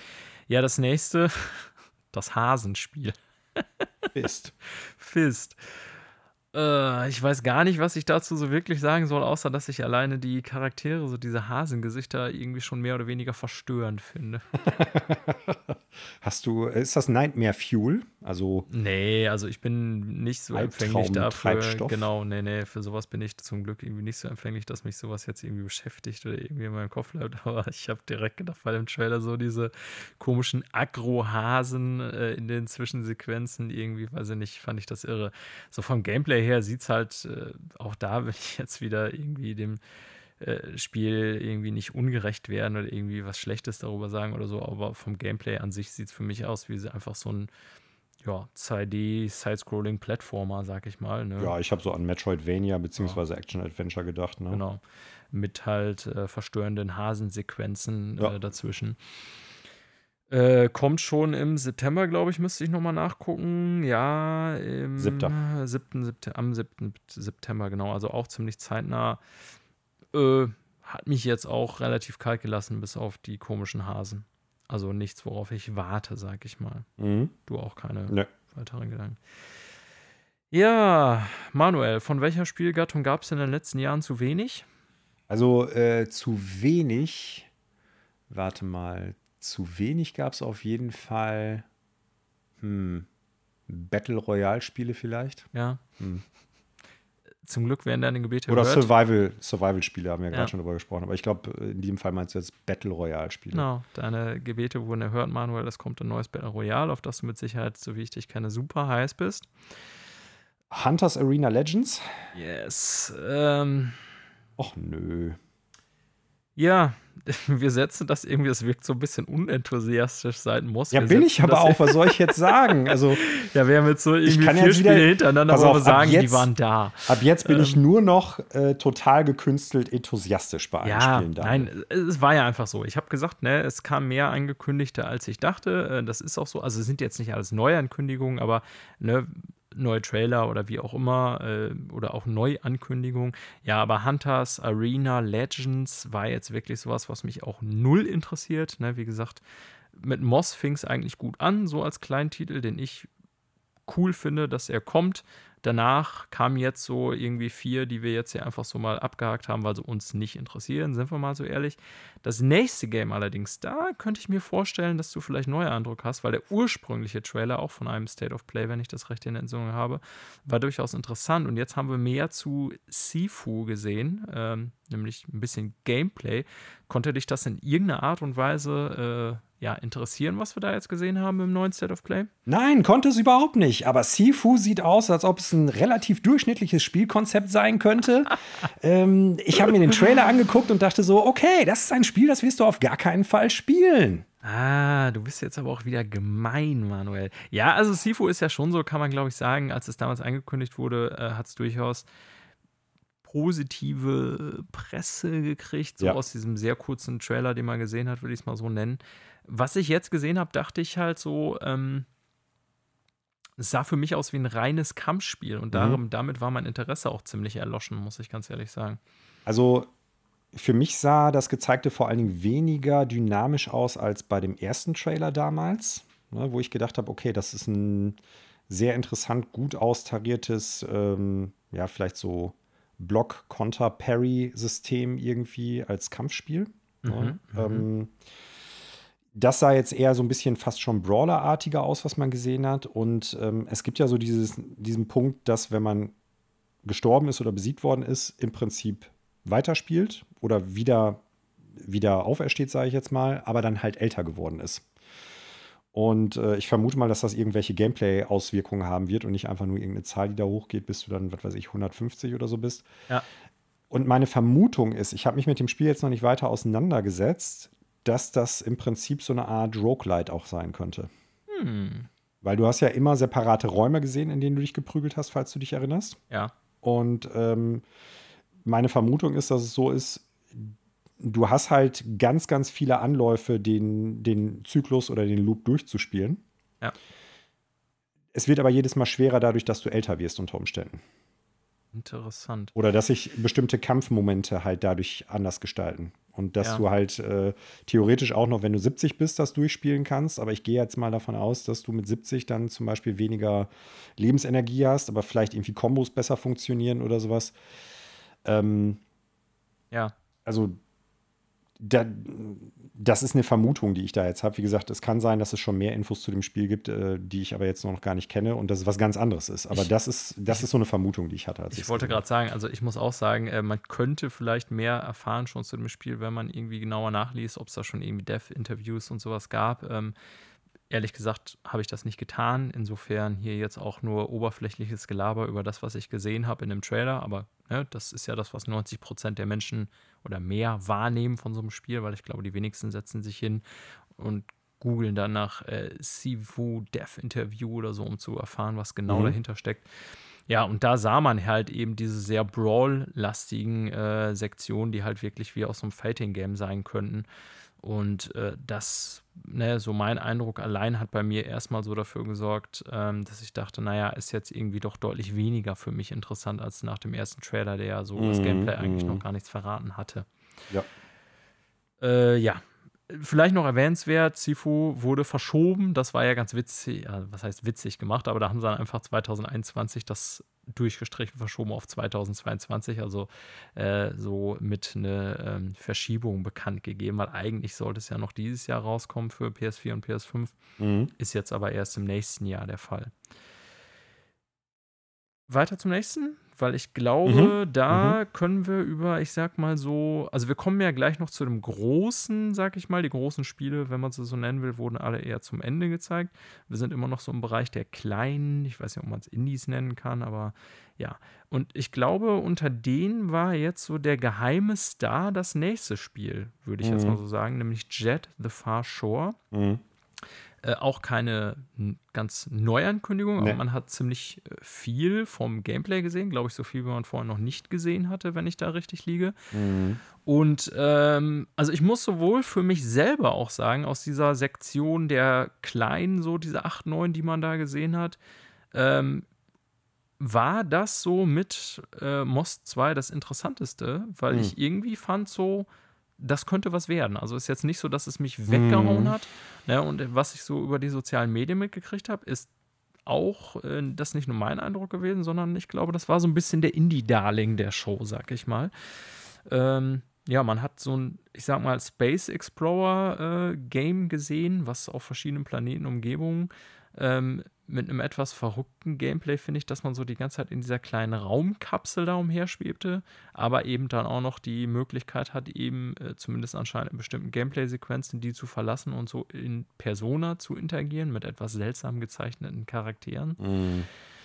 Ja, ich höre schon raus an deinem äh, Grunzen sozusagen, dass es dich nicht ganz. Brummeln. Also, Brummen genau, bitte, ja. Äh, nicht, äh, nicht grunzen.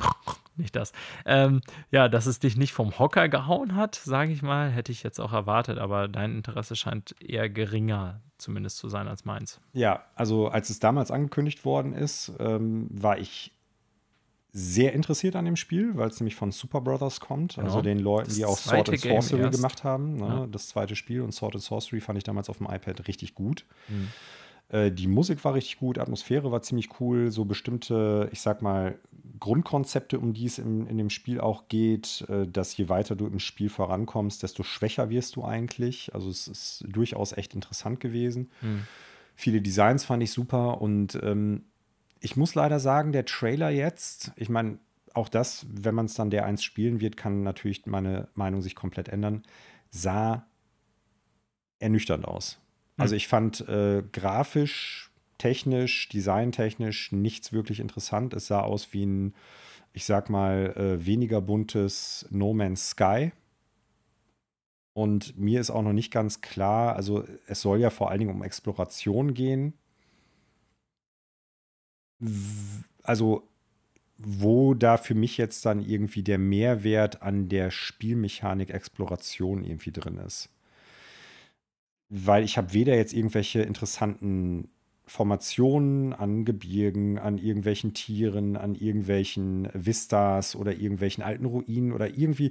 Also ich habe nichts gesehen, wo ich gedacht habe, okay, äh, da werde ich mit irgendwie was optisch oder gameplay-technisch belohnt. Mhm. Oder ich finde irgendwas so interessant, dass es alleine das zu entdecken schon interessant wäre. Ne? Also, dass das irgendwie einen Mehrwert für mich bietet oder ja, verstehe, mich, für verstehe. mich das interessant macht. Ja. Und ähm, was ich beeindruckend fand, war, dass ich vermute, dass es einer der Entwickler oder des, ein, einer dieser Super Brothers äh, Teams, äh, des Teams gewesen ist, die haben ja so ein bisschen über die Entwicklung gesprochen, ne? dass die mhm. lange Zeit gar nicht wussten, was soll das werden und in welche Richtung geht das überhaupt und was wollen die damit machen und äh, da ziemlich viele Schwierigkeiten hatten, ziemlich viele Anläufe und dass die jetzt trotzdem total viel Zeit und Herzblut da reingesteckt haben. Und das glaube ich auch.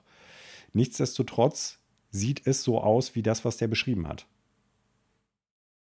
Ein, äh, ich sag mal, schwieriger Entscheidungsprozess, so ja. meinst du das? Ja. Na, nicht ein schwieriger Entscheidungsprozess in Form eines Spiels, sondern dass ein Spiel zum Schluss dabei rauskommt, was halt äh, irgendwie nicht klar und deutlich in der Konzeption, in der Planung und in der Entwicklung gewesen ist. Zumindest ja. von dem, was ich gesehen habe. Also man fliegt da halt mit diesem Raumschiff rum. Punkt. Ja, so, also ne? ne? so richtig, ich sag mal, ähm, also viele, viele Fragen sind bei mir auch noch offen. Ähm, ich habe natürlich direkt irgendwie auch an No Man's Sky gedacht, so, ne? Mhm. Ähm, dieser Space-Adventure-Vergleich und so ist natürlich durchaus da. Ansonsten mit prozedural und sowas kann man das, glaube ich, überhaupt null vergleichen. Das glaube ich auch, ja. Ähm, aber so in der Hoffnung, dass mir da so ein bisschen was präsentiert wird, was ich bei No Man's Sky cool gefunden hätte, da manchmal aber so ein bisschen hinten anbleibt, nämlich ein besserer Core-Gameplay-Loop sozusagen. Mm, mm, Verstehst du, was ich meine? Ja, ja. Weil No Man's Sky hat ja für mich schon so das Problem, ähm, prinzipiell sind da in diesem Baukasten coole Sachen drin, aber das Gameplay selber ist halt so shit, dass es irgendwie ja nicht Spaß macht einfach. Mm. Dass dieses Moment-to-Moment-Gameplay von No Man's Sky ist einfach nicht gut. Ähm, und ja, irgendwie hatte ich so, als ich die Umgebung sah, ich verstehe schon, was du meinst, ne? aber dann dachte ich, okay, auch wenn es was völlig anderes ist, auch von der Perspektive und so, so auf, generell ist so eine Sache irgendwie auf verschiedenen Planeten irgendwie rumcruisen und in Umgebung und da irgendwas Wirst du ja nicht machen. Du wirst nur auf einem Planeten sein. Ja, oder es sah mhm. zumindest so aus. Ähm, ich konnte jetzt gar nicht zuordnen, ob es ein Planet oder mehrere waren, weil es dann doch schon, finde ich, unterschiedlich aussah. Naja, wie auch immer, so einen Planeten erkunden, so, ne, mit auch möglichen Erweiterungen oder was auch immer, ist erstmal sowas, was mich immer reizt. So, mhm. oder was, womit man bei mir punkten könnte. Dieses Schiffs-Gameplay im Verhältnis zu dem, ähm, was da in Form der, ich sag mal, Ego- oder Third-Person-Perspektiven stattfindet, da war ich mir noch nicht sicher, wie das überhaupt zusammenpassen soll. Also, was ist wirklich der Gameplay-Loop dieses mm, Games? Ne? Mm, das stimmt. Ähm, ja, also viele Fragen offen, aber nichtsdestotrotz, das Gezeigte fand ich durchaus positiv, du anscheinend nicht so. Nee, tatsächlich hat es äh, bei mir eher dazu geführt, dass ich weniger Interesse an dem Spiel hatte. Ja. Nun gut, also Jet the Far Shore, guckt es euch selber mal an, äh, was auch immer ihr dann davon haltet. Und äh, ja, dann gehen wir mal so langsam über in den Bereich der größeren Games, sage ich jetzt mal einfach so, wenn ich bei dieser Einteilung bleiben möchte. Das ist noch so ein Zwischending, würde ich sagen, und zwar das Demon Slayer Game. Ich bin jetzt bei Demon Slayer überhaupt nicht drin. Mhm. Äh, weiß nicht, ob das bei dir anders ist, ich glaube aber nicht. Nee, auch nicht wirklich. Ich glaube aber, dass das zurzeit so äh, mit eine der erfolgreichsten Anime- und Manga-Marken ist, die es überhaupt gibt. Ja, und deswegen sage ich so ein Zwischending, weil äh, ich glaube, es ist jetzt nicht das große AAA-Titel-Ding oder so, aber die Marke, muss man schon sagen, an sich ist schon groß im Moment. Ja. Ne?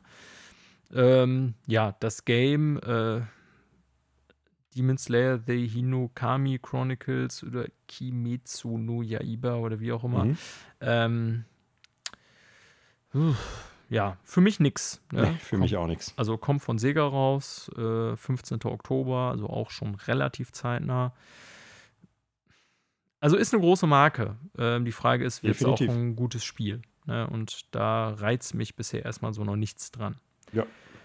Jetzt kommen wir aber zu einem Spiel, was äh, wir alle wissen mittlerweile schon, zumindest die regelmäßigen Hörer und ich, dass das absolut in deinem Ballpark ist. Auf jeden Fall. Ja, Last, äh, nicht Last, Lost Judgment, also ja. das neue Yakuza-Spin-Off, äh, der zweite Judgment-Teil, wenn ich es mhm, richtig sehe. Genau. Äh, Gab es da irgendwas in dem neuen Trailer, was so irgendwie deinen Bock verstärkt oder abgeschwächt hat oder irgendwas? Nö, überhaupt nicht. Vor allen Dingen, weil ich bin mir jetzt nicht mehr hundertprozentig sicher. Im Prinzip war das meiste, was man gesehen hat, äh, das war ein alter Trailer. Ist es so? Okay. Ich, ich meine schon, ja, weil zumindest äh, diese Sache mit äh, an dem und dem Tag ist jemand äh, ermordet worden oder ist eine Leiche gefunden worden. Ach, sie wussten gar nichts davon. Also das war alles schon in dem, in dem Reveal-Trailer damals, als das Spiel angekündigt worden ist, drin. Und ich meine, wenn ich das jetzt noch richtig auf dem Pin habe, dass da so im Großen und Ganzen nichts drin war, wo ich dachte, äh, yo, das ist jetzt. Hm das ist jetzt was Neues oder sowas. Also er wird es beschrieben als New Trailer. Ich bin allerdings auch tatsächlich nicht genug drin, um zu beantworten, ob das jetzt im Verhältnis zum letzten Trailer wirklich große Unterschiede ist. Also mein Eindruck war jetzt viel äh, Neues wurde da tatsächlich nicht gezeigt oder irgendwas, was mir entgangen war, aber ich bin auch kein Beobachter der Serie. Ja. Also man hat, was, was neu war, ist jetzt nicht wirklich der, der, ich sag mal, der Trailer gewesen. Es gab ein paar Gameplay-Sequenzen. Ne? Mhm. Und die waren, glaube ich, damals im Reveal-Trailer noch nicht drin. Ähm, aber so die ganzen Story-Sequenzen, meine ich, waren schon bekannt. Äh, ist aber ja auch nicht schlecht, weil es wäre irgendwie blöd, wenn die noch mehr Story irgendwie spoilern würden. Ja, klar. Und äh, ja, was man sagen kann, was ich. Äh, ich habe ja damals schon gesagt, ich hoffe, dass die so ein bisschen mehr auf diese Detektivsache eingehen und da ein bisschen mehr mitmachen. Und äh, die Gameplay-Elemente, die man gesehen hat, sehen so aus, als ob es mehr, ich sag mal, Minigames und mehr Action-Brawler, Kampfsystem, äh, Kampfsegmente geben wird. So, was nicht schlecht ist, aber ähm, das andere hätte mir auf jeden Fall, Entschuldigung, besser gefallen. Ja, ansonsten kann man, glaube ich, sagen, äh, wie gesagt, ich als Nicht-Kenner sieht aus wie Judgment. Ne? Ja, Oder, ja genau. So. Ja, äh, aber mit Sicherheit ein Spiel, äh, über das wir hier in Zukunft noch sprechen werden. Ich bin mir relativ sicher, dass du es irgendwo mal spielen, anspielen wirst. Jo, ganz klar.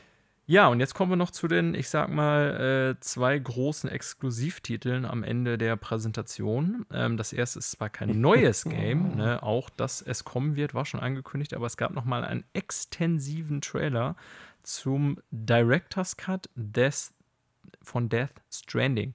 Ähm, jetzt könnte man als erstes mal, ich meine, wir wissen, der Typ ist sehr exzentrisch äh, darüber reden, warum das, das Ding ist überhaupt untertrieben, äh, ja. ja, warum das Ding überhaupt Director's Cut heißt, habe ich mich die ganze, also was war denn der ursprüngliche Teil von äh, von von Death Stranding? War das der Sony Cut oder? Sehr gut, ja. ähm, ja. Release the Kojima Cut. Genau.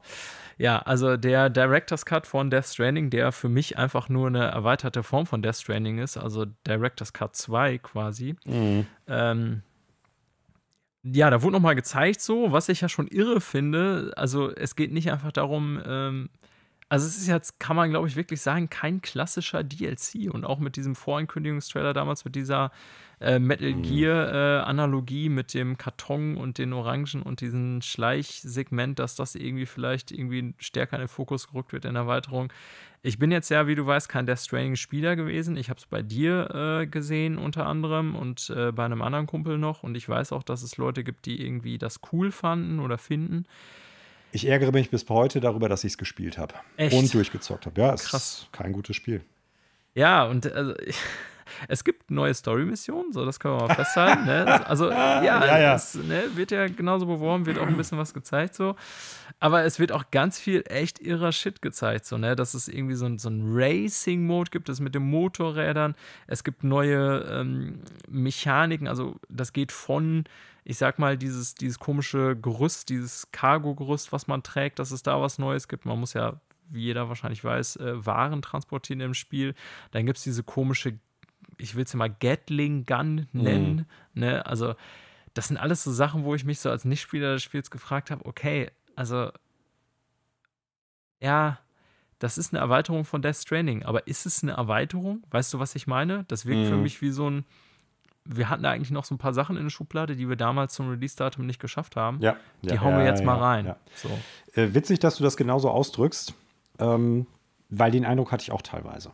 Ne? Ich, also ich bin, während ich das gesehen habe, so ein bisschen zwischen folgenden Polen hin und her geschwenkt. Das eine ist, okay, das sind Sachen, die einfach nicht fertig geworden sind, während die das Spiel, äh, bevor die das Spiel rausgebracht haben. Und das andere ist so, äh, oder haben die das vielleicht irgendwie nachträglich jetzt noch reingebracht, weil die gemerkt haben, ey, das Spiel, so wie wir es jetzt rausgebracht haben, ist A nicht so erfolgreich gewesen, wie es geplant war. Und das hat vor allen Dingen damit zu tun, dass halt grundlegende Gameplay-Elemente für einen alternativen Gameplay-Loop gefehlt haben. Weil der Gameplay-Loop, wie er da im Basisspiel gewesen ist, das heißt von A nach B laufen, um da irgendwelche Pakete hinzubringen, gepaart mit einer Story, die zwischendurch dir auf hanebüchene Art und Weise irgendwie was über, äh, keine Ahnung, Die Menschheit. ja, äh, präsentieren möchte, das reicht nicht aus und dementsprechend müssen wir das jetzt halt nachliefern. Also zwischen diesen beiden Polen bin ich, während ich das geguckt habe, immer hin und her geschwenkt. Oh, ich möchte gerne mal zwischen dir eine, eine Death Stranding-Debatte möchte ich moderieren zwischen dir und unserem Freund Ingo, der nämlich großer Fan des Spiels ist.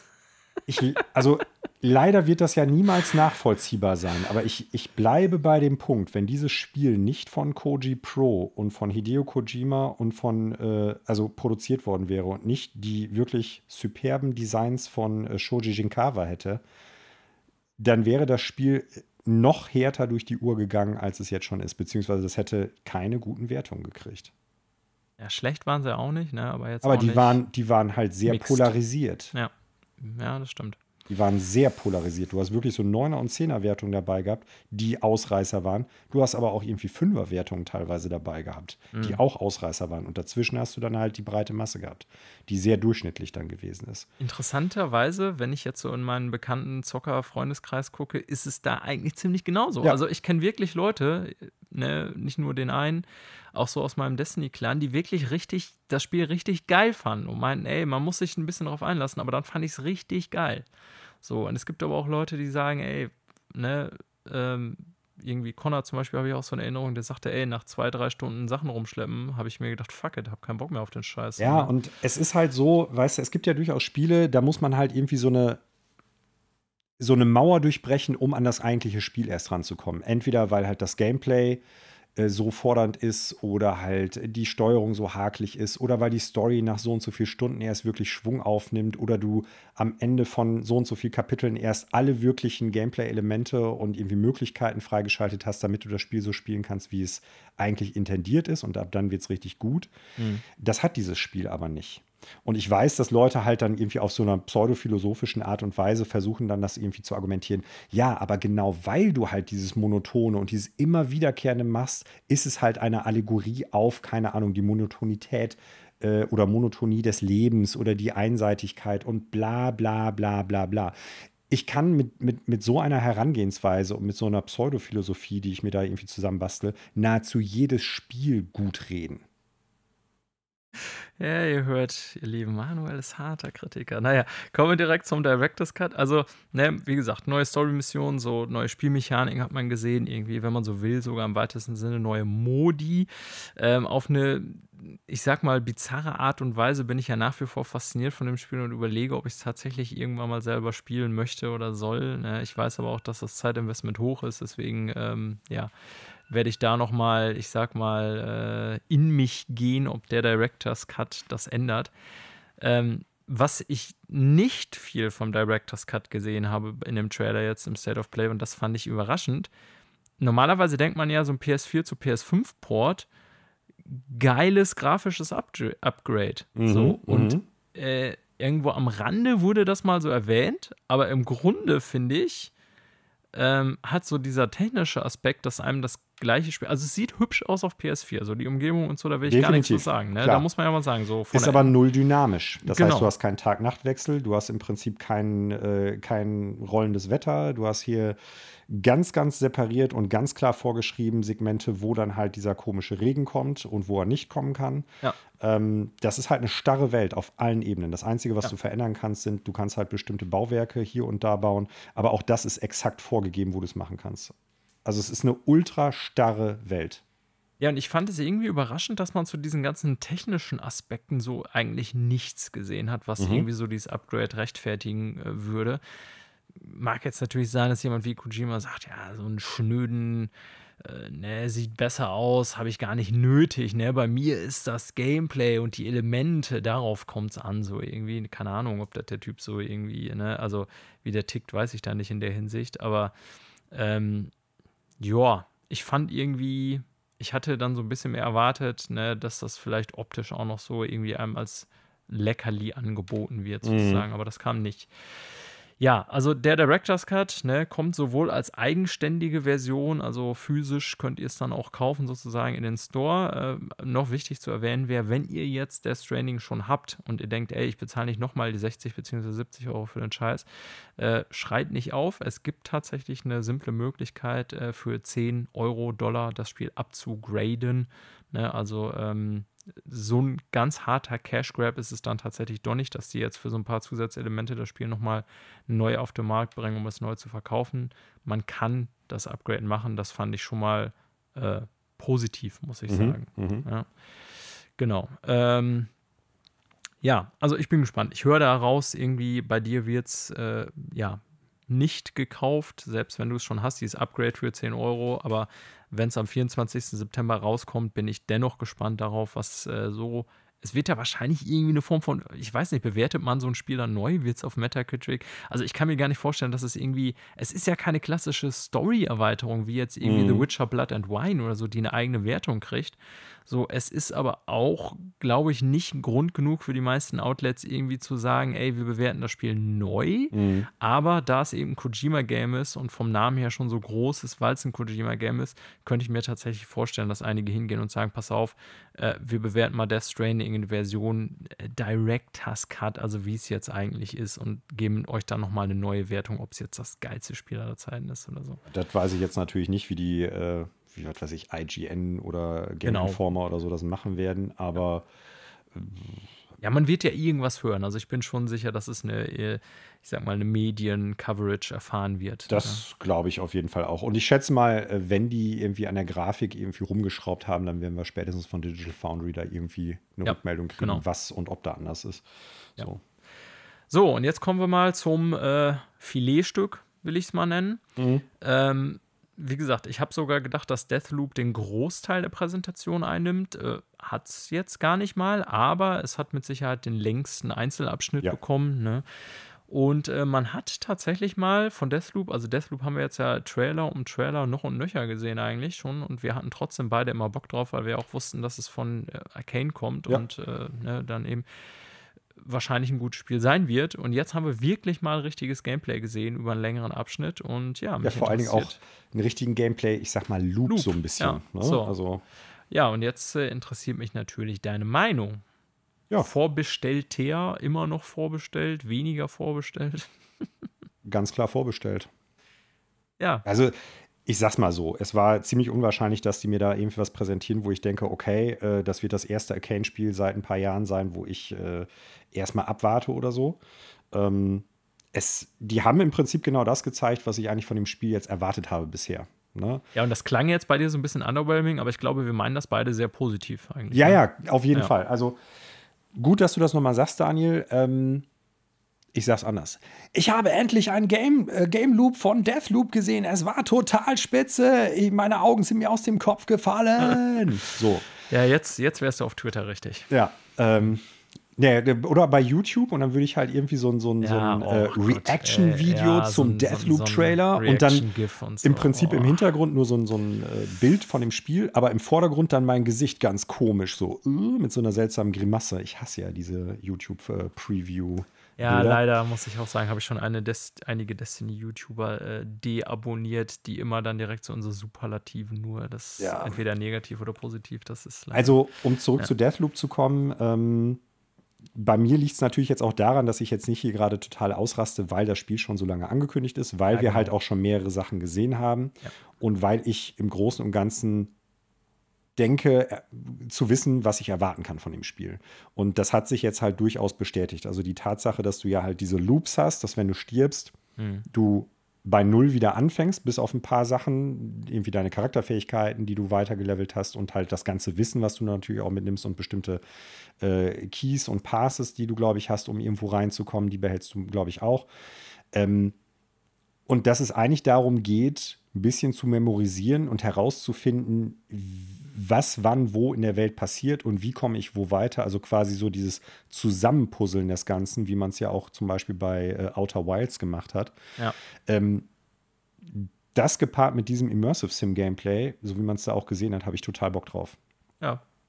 Also ich finde auch alles äh, sehr positiv, nicht überraschend, aber sehr positiv, ja. so muss man es vielleicht sagen. Und äh, ja, manchmal wünscht man sich, ne, man hätte vorher von dem Spiel nichts gewusst und dann hätten die ohne irgendwie Vorkenntnisse darüber das Ding so präsentiert und das Spiel kommt im September, dann wäre es, glaube ja. ich, nämlich tatsächlich so gewesen, dass man gedacht hätte, Walter, mein Kopf explodiert, ich muss dieses Spiel ja. jetzt spielen. Ja. Na, aber dadurch, dass man, ja, manchmal ist das bei Videospielankündigungen so eine Sache, ne? dadurch, dass man einfach schon so lange weiß, dass das Spiel so heißt, wie es, ne, wann es kommt, von wem es kommt, ne, hätte jetzt Arcane einfach zwei Jahre lang nichts gesagt und gesagt, ey, das ist unser neues Spiel, hier ist der Trailer. Mhm. Ich glaube, dann wären die Köpfe explodiert im Internet.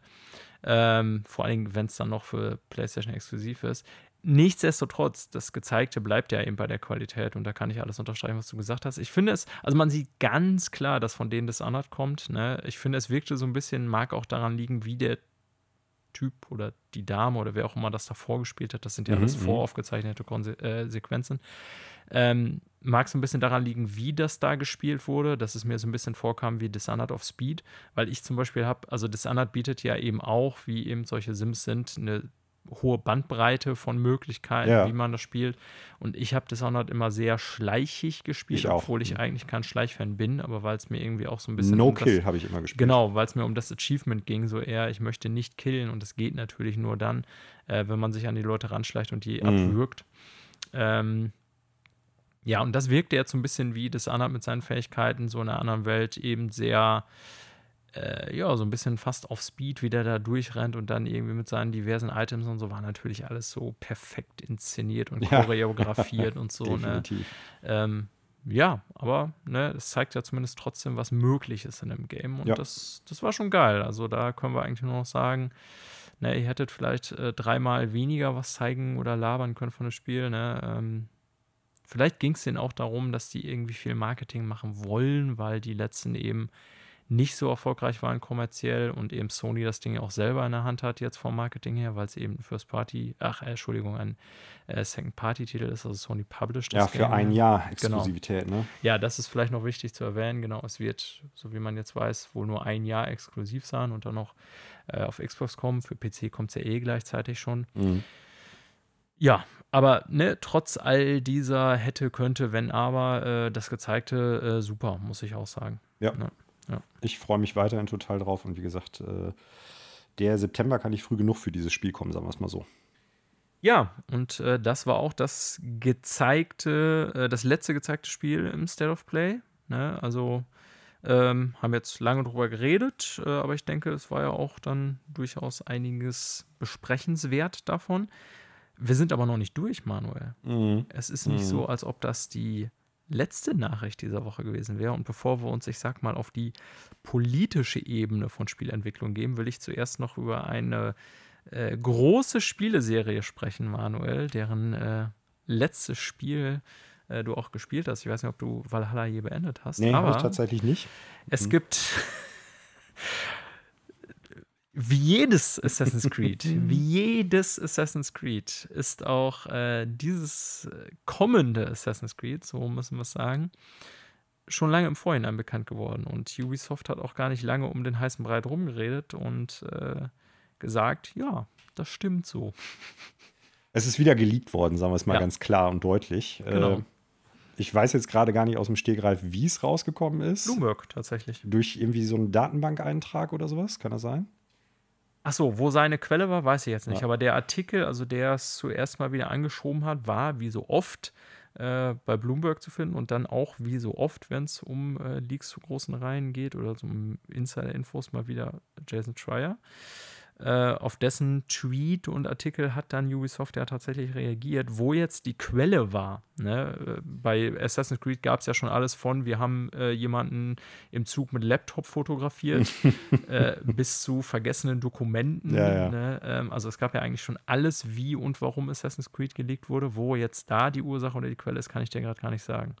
Äh, aber safe ist, das ist mehr oder weniger bestätigt von, nein, es ist bestätigt, sagen wir es so, was von äh, Ubisoft da bestätigen werden konnte. Äh, und vielleicht reden wir darüber, was wird denn das nächste Assassin's Creed, Manuel? Wenn es das nächste ist, wissen wir noch nicht. Aber ja, ich wollte gerade sagen, wir wissen noch nicht, ob zwischenzeitlich nicht noch was anderes rauskommen wird. Aber äh, Assassin's Creed wird in den nächsten Jahren mit dem Namen Assassin's Creed Infinity wohl den Games as Service Weg gehen. Und zwar soll es äh, eine soll Assassin's Creed als Art Portal dienen für unterschiedliche Abenteuer und Möglichkeiten, die die Spieler dann halt machen werden. So, das ist erstmal das, was so bisher bekannt ist. Und das wird aber auch noch durchaus dauern. Und es wird in dem Zusammenhang auch ganz klar ein Projekt oder ein Spiel oder eine Plattform sein, die nicht mehr nur von einem Studio gemacht wird, sondern halt in Kollaboration mehrerer Ubisoft-Studios passieren wird. Äh, was natürlich jetzt erstmal auch plausibel klingt, wenn man sich überlegt, ja gut, Games as Service, es wird immer weiter irgendwie neues Zeug nachgeliefert und es soll immer fortwährend äh, befeuert werden, dann müssen da natürlich auch die entsprechenden Entwickler für da sein. Und Assassin's Creed ist ja sowieso schon immer ein riesen Mammutprojekt gewesen mit, ich mhm. weiß gar nicht, teilweise mehreren tausende Mitarbeitern, die da weltweit dran gearbeitet haben. Ja, also auf jeden haben. Fall auch mehrere Studios, die gleichzeitig und ähm, Phasen dran gearbeitet das haben. wird sich dadurch dann natürlich einfach noch potenzieren, wenn es halt wirklich so eine Art ja, Endlosspiel werden soll oder wird. Was mich dann interessiert ist, okay, die, die werden, glaube ich, kein Games as Service Singleplayer-Game raushauen, kann ich mir nicht vorstellen. Und vielleicht bringen die dementsprechend die Sachen von Assassin's Creed Unity zurück, dass du halt Multiplayer da drin haben wirst. Ja. ja das war ja so ein, so ein Versuch, den die damals hatten, der aber so ein bisschen daran gescheitert ist, dass die ja ganz große technische Probleme auch hatten und das dann halt äh, beim nächsten Assassin's Creed ja haben fallen lassen bei Syndicate. Ähm, das würde für mich aber eigentlich Sinn machen, wenn es jetzt halt ein Games as Service Game werden soll oder eine Plattform, wie sie es genannt haben. Und dann könnte es ja durchaus sein, dass die sagen, okay, du hast halt eine Hub-Welt oder irgendwie einen zentralen Hub, ähnlich wie bei Destiny, und von da aus kannst du dann unterschiedliche Anim Animusse, Anima, ich weiß nicht, wie es dann heißt, äh, unterschiedliche Zeiten anwählen, wo du dann hingehst. Dann bist du mal in der Karibik, irgendwie im, im 17. Jahrhundert und bist Pirat. Mhm. Und dann switchst du irgendwie, äh, keine Ahnung, ins äh, Ptolemä ptolemäische Ägypten und bist dann da halt äh, zwischen den Pyramiden unterwegs oder sowas. Ne? Also Möglichkeiten gibt es ja unendlich viele. Das zu machen. Und wenn du dir jetzt halt anguckst, die letzten Assassin's Creed-Teile haben ja auch immer DLC gekriegt, auch story-relevante Sachen und kleinere äh, Erweiterungen und sowas alles. Das bietet sich schon irgendwie an. Wie die Monetarisierung dann aussehen wird, wirst du einmal was bezahlen und dann immer subsequent dann die Season Passes oder die DLC dazu kaufen? Oder wird das Free-to-Play mit irgendwie Microtransactions sein oder sowas? Keine Ahnung. Ja. Ne? Aber grundsätzlich halte ich das Konzept, so wie es jetzt ist, erstmal nicht für per se unpassend für Games as Service. Ja, also ich muss echt sagen, obwohl mich Assassin's Creed die letzten Jahre verloren hat oder vielleicht sogar weil es das hat, fand ich diese Meldung sehr interessant. Ähm, Mhm. einfach weil da irgendwie viele Dinge mit zusammenhängen, die ich mir vorstellen könnte und äh,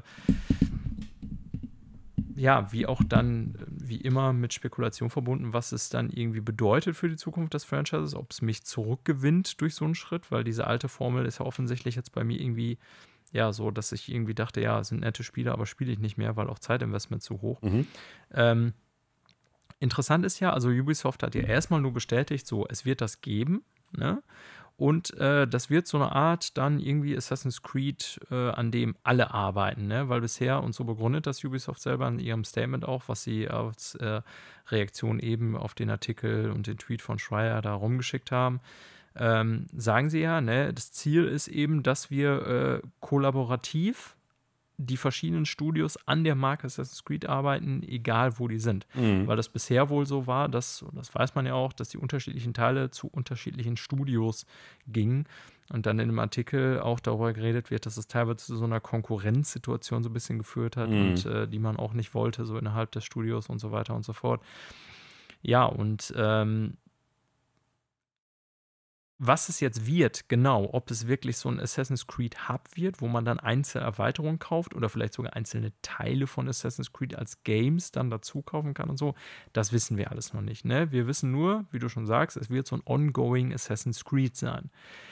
Die Idee finde ich erstmal super interessant, aber ich finde es auch deswegen interessant, weil, wie du schon sagst, das Ganze ist ja eigentlich ein Singleplayer-Spiel. Mhm. Ne, Es hat natürlich immer so Kooperations- oder Multiplayer-Aspekte gehabt, in unterschiedlichen Teilen, in unterschiedlichem Maße.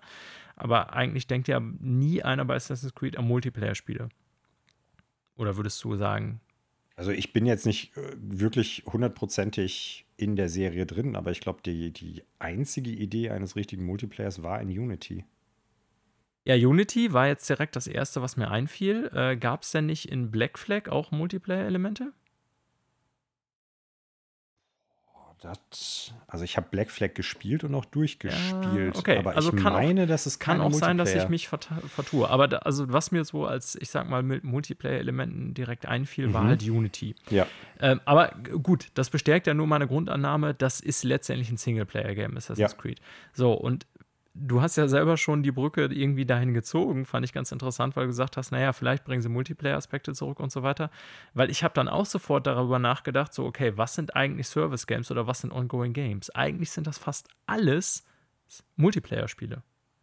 Mhm. So, und wie machst du ein Assassin's Creed, was eigentlich eine Singleplayer-Serie ist, zu einem ongoing Game? Ist es dann alleine, dass du da unterschiedliche Versionen von Assassin's Creed kaufen kannst und die dann zusammenführst quasi in einem Spiel, sodass du nicht jedes Jahr ein neues kaufst? Also wollen die sozusagen einfach von einem Call of Duty-Modell weg, bleiben aber Singleplayer und machen das einfach so als so eine digitale Plattform innerhalb der verschiedenen Ökosysteme sozusagen. Mhm, mhm.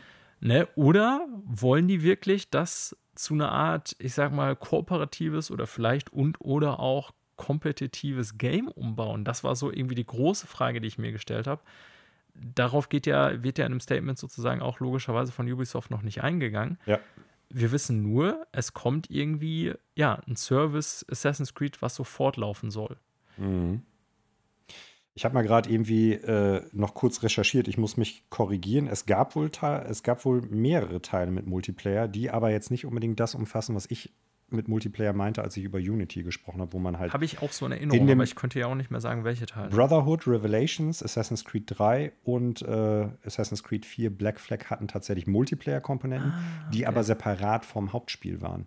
und bei krass. Unity, Ja, wenn ich das okay. richtig auf dem Schirm habe, ähm, konnte man in der Kampagne. Genau. Ja, genau. So, da konnte man dann ja halt Missionen machen. Und äh, da habe ich jetzt dran gedacht, dass es eher in so eine Richtung geht.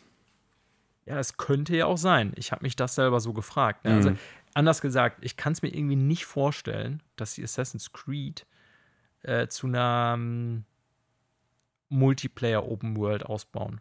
Das kann ich mir, also ne, irgendwie so eine große Welt. PvP meinst du? oder Ja, wo dann entweder, ich sag mal, kooperativ Sachen, entweder so, ich sag mal so Raids oder so was weiß ich was, ne, gibt's ja auch in Valhalla, irgendwie, dass man so Überfälle auf so ein Dorf sozusagen gemeinsam erledigt Mhm, oder wie das bei mhm. GTA Online ist oder so, ne? Äh, Könnte natürlich auch kompetitiv sein. Das heißt, einigen gehört das Gebiet A, den anderen gehört das Gebiet B. Aber bei Assassin's Creed, also das sind so viele Fragen bei mir, die sich da irgendwie auftun, mit wo wollen die damit hin? Weil du kannst ja noch nicht mal wie bei WoW oder bei Destiny oder so jetzt so eine kongruente Welt schaffen, weil du in Assassin's Creed ja in der realen Welt aber in unterschiedlichen Episoden spielst. Das heißt, Ja. wenn du im alten Rom bist Mhm. und dann andererseits irgendwie im England der Industrialisierung, da müsstest du ja zwei völlig unterschiedliche Welten bauen, in denen die Leute dann da irgendwie in so einer Art äh, Spielplatz, die sich über den Hub anwählen lässt, sozusagen dann kooperativ oder Multiplayer irgendwie Mhm. miteinander interagieren. Und das kann ich mir irgendwie nicht vorstellen für die Serie. Also Ich glaube, dass sie genau das machen. echt. Ja. Okay, das wäre irre, weil dann würde das wirklich zu einem Multiplayer. Deshalb habe ich ja gerade schon den Vergleich mit Destiny Ja. gezogen, dass du im Prinzip die, dieses Hub-System hast. Ich weiß jetzt gar nicht, wie es bei Destiny heißt. Ähm, von wo aus du im Endeffekt äh, Missionen annehmen kannst. Du hast da irgendwelche Händler, was weiß ich was. Also das ist dann quasi in der realen Welt. Und von Ja. da aus kannst du dann separat in, wie es bei Destiny dann ist, auf unterschiedliche Planeten, also Karten im Endeffekt, die auf unterschiedlichen Planeten sind, unterschiedlichen Monden und sowas landen. Und da hast du dann quasi, dass du in diese Animus Sachen reingehst und dann halt in unterschiedlichen so, Zeiten in bist. unterschiedliche Zeiten, So. ja, und dann trotzdem der gleiche Charakter bleibst. Weil das ist ja die nächste Frage. Assassin's Ja. Creed, sofern man die Story verfolgt. Es gibt ja wirklich Leute, die die Story konsequent bei Assassin's Creed weiterverfolgen und behaupten, es gibt da einen roten Faden seit dem ersten Spiel bis zum letzten Spiel. Ähm, dann basiert das ja auf völlig unterschiedlichen Hauptcharakteren in unterschiedlichen Epochen, die dann diesen, äh, ja, eben verschiedenen Templern oder was weiß ich was angehörten oder Assassinen halt. Also das löst sich dann ja auch völlig, wenn du deinen eigenen Charakter spielst wie in Destiny, dann irgendwie von diesem Konzept, ja, wir haben hier diese vorgefertigten Charaktere, äh, Markus und Ezio und wie sie alle hießen, äh, ja, die du halt irgendwie dann da spielst, so, ne, und also, keine Ahnung, ich, was ich eigentlich sagen will, ich bin überhaupt noch nicht sicher, wohin das gehen soll und bin echt gespannt, ob die mit so einem Ongoing Service Game die Serie komplett umbauen wollen. Ne? Also interessant ist ja, kein anderes Assassin's Creed ist bisher angekündigt. Mhm. Und, ähm, wenn ich richtig liege, ist Valhalla das erste Assassin's Creed, wo die DLC-Support über ein weiteres Jahr noch Ja. verlängern. Das Ja. heißt, es ist jetzt schon klar, die werden einen großen DLC für, für Valhalla rausbringen, der bis mindestens Ende 2022 das Game versorgt. Ähm, ne, vielleicht sogar darüber hinaus. So, und wir wissen nicht, was danach kommt. Und den Gerüchten nachzufolge soll äh, dieses äh, neue Assassin's Creed Infinity nicht vor 2024 kommen. Das wäre noch relativ lange hin von heute. Mhm. Aber es deutet sich so ein bisschen darauf hin in der Gerüchte-Rumdeuterei, dass es vielleicht sogar das nächste nach Valhalla sein könnte. Ja, wenn sie die Marke jetzt ein bisschen liegen lassen, beziehungsweise die ganzen Ressourcen nutzen müssen, um dieses Mammutprojekt dann irgendwie zu stemmen. Ne? Also ich glaube, dass sich äh, der aktuelle Stand von Assassin's Creed, von Gameplay, von den Möglichkeiten in der Welt und so eigentlich gut für so ein Games as Service, für ein moderneres Games as Service Game halt nutzen lässt. Ja. Wie dann halt die Idee von Wechsel des Wechsels von einer Welt oder von einer Zeitepoche in die andere sein wird oder so, keine Ahnung. Vielleicht werden die auch Seasons machen. Ja. Ne? Dass die halt sagen, so 2024 starten wir halt mit äh, Karibik ganz geil 2017. eigentlich. Ja. Und nächstes Jahr, wenn dann quasi die Quest oder die Storyline irgendwie abgeschlossen ist, ne, dann kannst du ja auch irgendwie so eine kohärente Sache da irgendwie durchpeitschen. Dann gehen wir, öffnen wir den nächsten Animus, der dann, keine Ahnung, im Ägypten spielt vor 4000 Jahren oder sowas. So, und dann kannst du halt eine kohärente Story daran aufbauen. Du hast dann halt immer, äh, ich sag mal, einen Charakter, den du weiterlevelst. Du übernimmst Mhm. dann halt im Endeffekt irgendwelche Fähigkeiten, die dann Auswirkungen auf die jeweilige Season auch haben. Ja. Und was du ja ähnlich wie bei World of Warcraft hast, du hast ja zwei Fraktionen auch schon. Du hast ja die Templer Stimmt. und du hast halt die Assassinen. Wie witzig wäre das, wenn das dann irgendwie so ein WoW-Ding wird, so mit den zwei Fraktionen. Ja, kann sein. Und dementsprechend Geil. orientiert sich das dann vielleicht in der kommenden Season. Äh, ich sag mal, wie die Story dann auch fortgeführt wird, weil in der vergangenen Season waren die Templer erfolgreicher und haben dann irgendwelche bestimmten Kartengebiete oder so unter ihre Fittiche gebracht und dementsprechend wird die Story dann halt in die Richtung eher weitergetragen. Möglichkeiten gibt es da tausende, deshalb sage ich ja, ich finde das erstmal von den, von den Sachen, die ich mir vorstellen kann. Mhm was Assassin's Creed mit sich bringt, was die schon probiert haben, was Games as Service auch an positiven Möglichkeiten für das Medium Videospiel bedeutet und die Interaktion damit. Wenn ich das erstmal mit reinnehme und diese ganzen, ich sag mal, negativen Aspekte außen vor lasse, wie Microtransactions, wie halt äh, die unglaubliche, das unglaubliche Zeitinvestment, was ich da reinstecken muss und mhm. sowas, ne? Ja. Oder halt auch vielleicht die, die drögen Anlaufschwierigkeiten, wenn du so ein Spiel an den Start bringst und halt die Monotonie, die sich irgendwie einstellt, wenn du halt kein gutes Team dahinter hast, die immer wieder was Neues und Innovatives reinbringt. Wenn ich das außen vor lasse und das andere halt so ein bisschen betrachte, dann sehe ich da unglaublich viel Potenzial drin. Hm. Zumal Games as Service Games vielleicht auch das nochmal befeuert, was wir ja schon mal in der Episode mit Basti besprochen haben, als sie gesagt haben, wir wollen mehr von diesen Spielen machen als Ubisoft. Das stimmt, hatte ich jetzt gar nicht mehr im Dass Kopf. Leute im ja. Endeffekt dann auch sagen, ja, pass auf, ich kann ja jederzeit mal wieder reinspringen unter Umständen. Ja. Ja, und das Irre ist, du hast es schon jetzt irgendwie damit auf den Punkt, glaube ich, getroffen, warum mich das interessiert. Ähm, ich bin ja eigentlich mit der Serie ein bisschen kalt geworden. Jetzt gar nicht, weil ich denke, dass es schlechte Spiele sind, sondern, ne, ich hatte es schon erwähnt, ich finde das Zeitinvestment auch so irre hoch und so bescheuert ja. sich das anhört. Wenn es ein wirklich gutes Service-Game wäre, was wir jetzt überhaupt noch nicht wissen, ja. wäre ich, glaube ich, eher bereit, die Zeit reinzustecken oder so ein, ich sag mal, 40, 50 Investment, Stunden Investment zu machen, weil das hast du jetzt beim Singleplayer-Game bei Assassin's Creed hast du das ja. So. Und äh, bei so einem Ongoing-Game, finde ich, ähm, ist einerseits die mentale Hürde immer so ein bisschen höher, weil du denkst, okay, das wird so ein Spiel sein, das werde ich nicht abschließen und ich muss mich dann auch erstmal reinfinden. Ähm, Fange ich das überhaupt an, ja oder nein?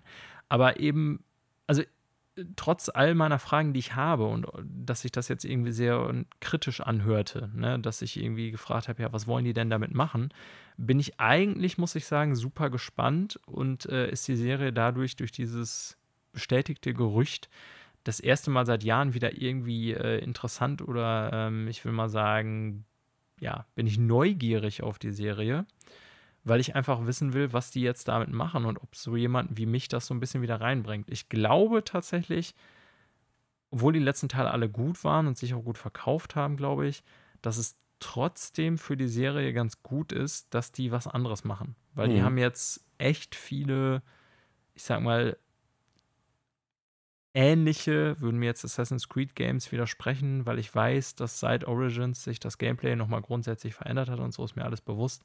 Aber im Grunde diese Thematik, Zeitreise, Story von XY, wir sind im Zeitalter so und so und ihr spielt hier eine lange Open-World-Kampagne durch, mhm.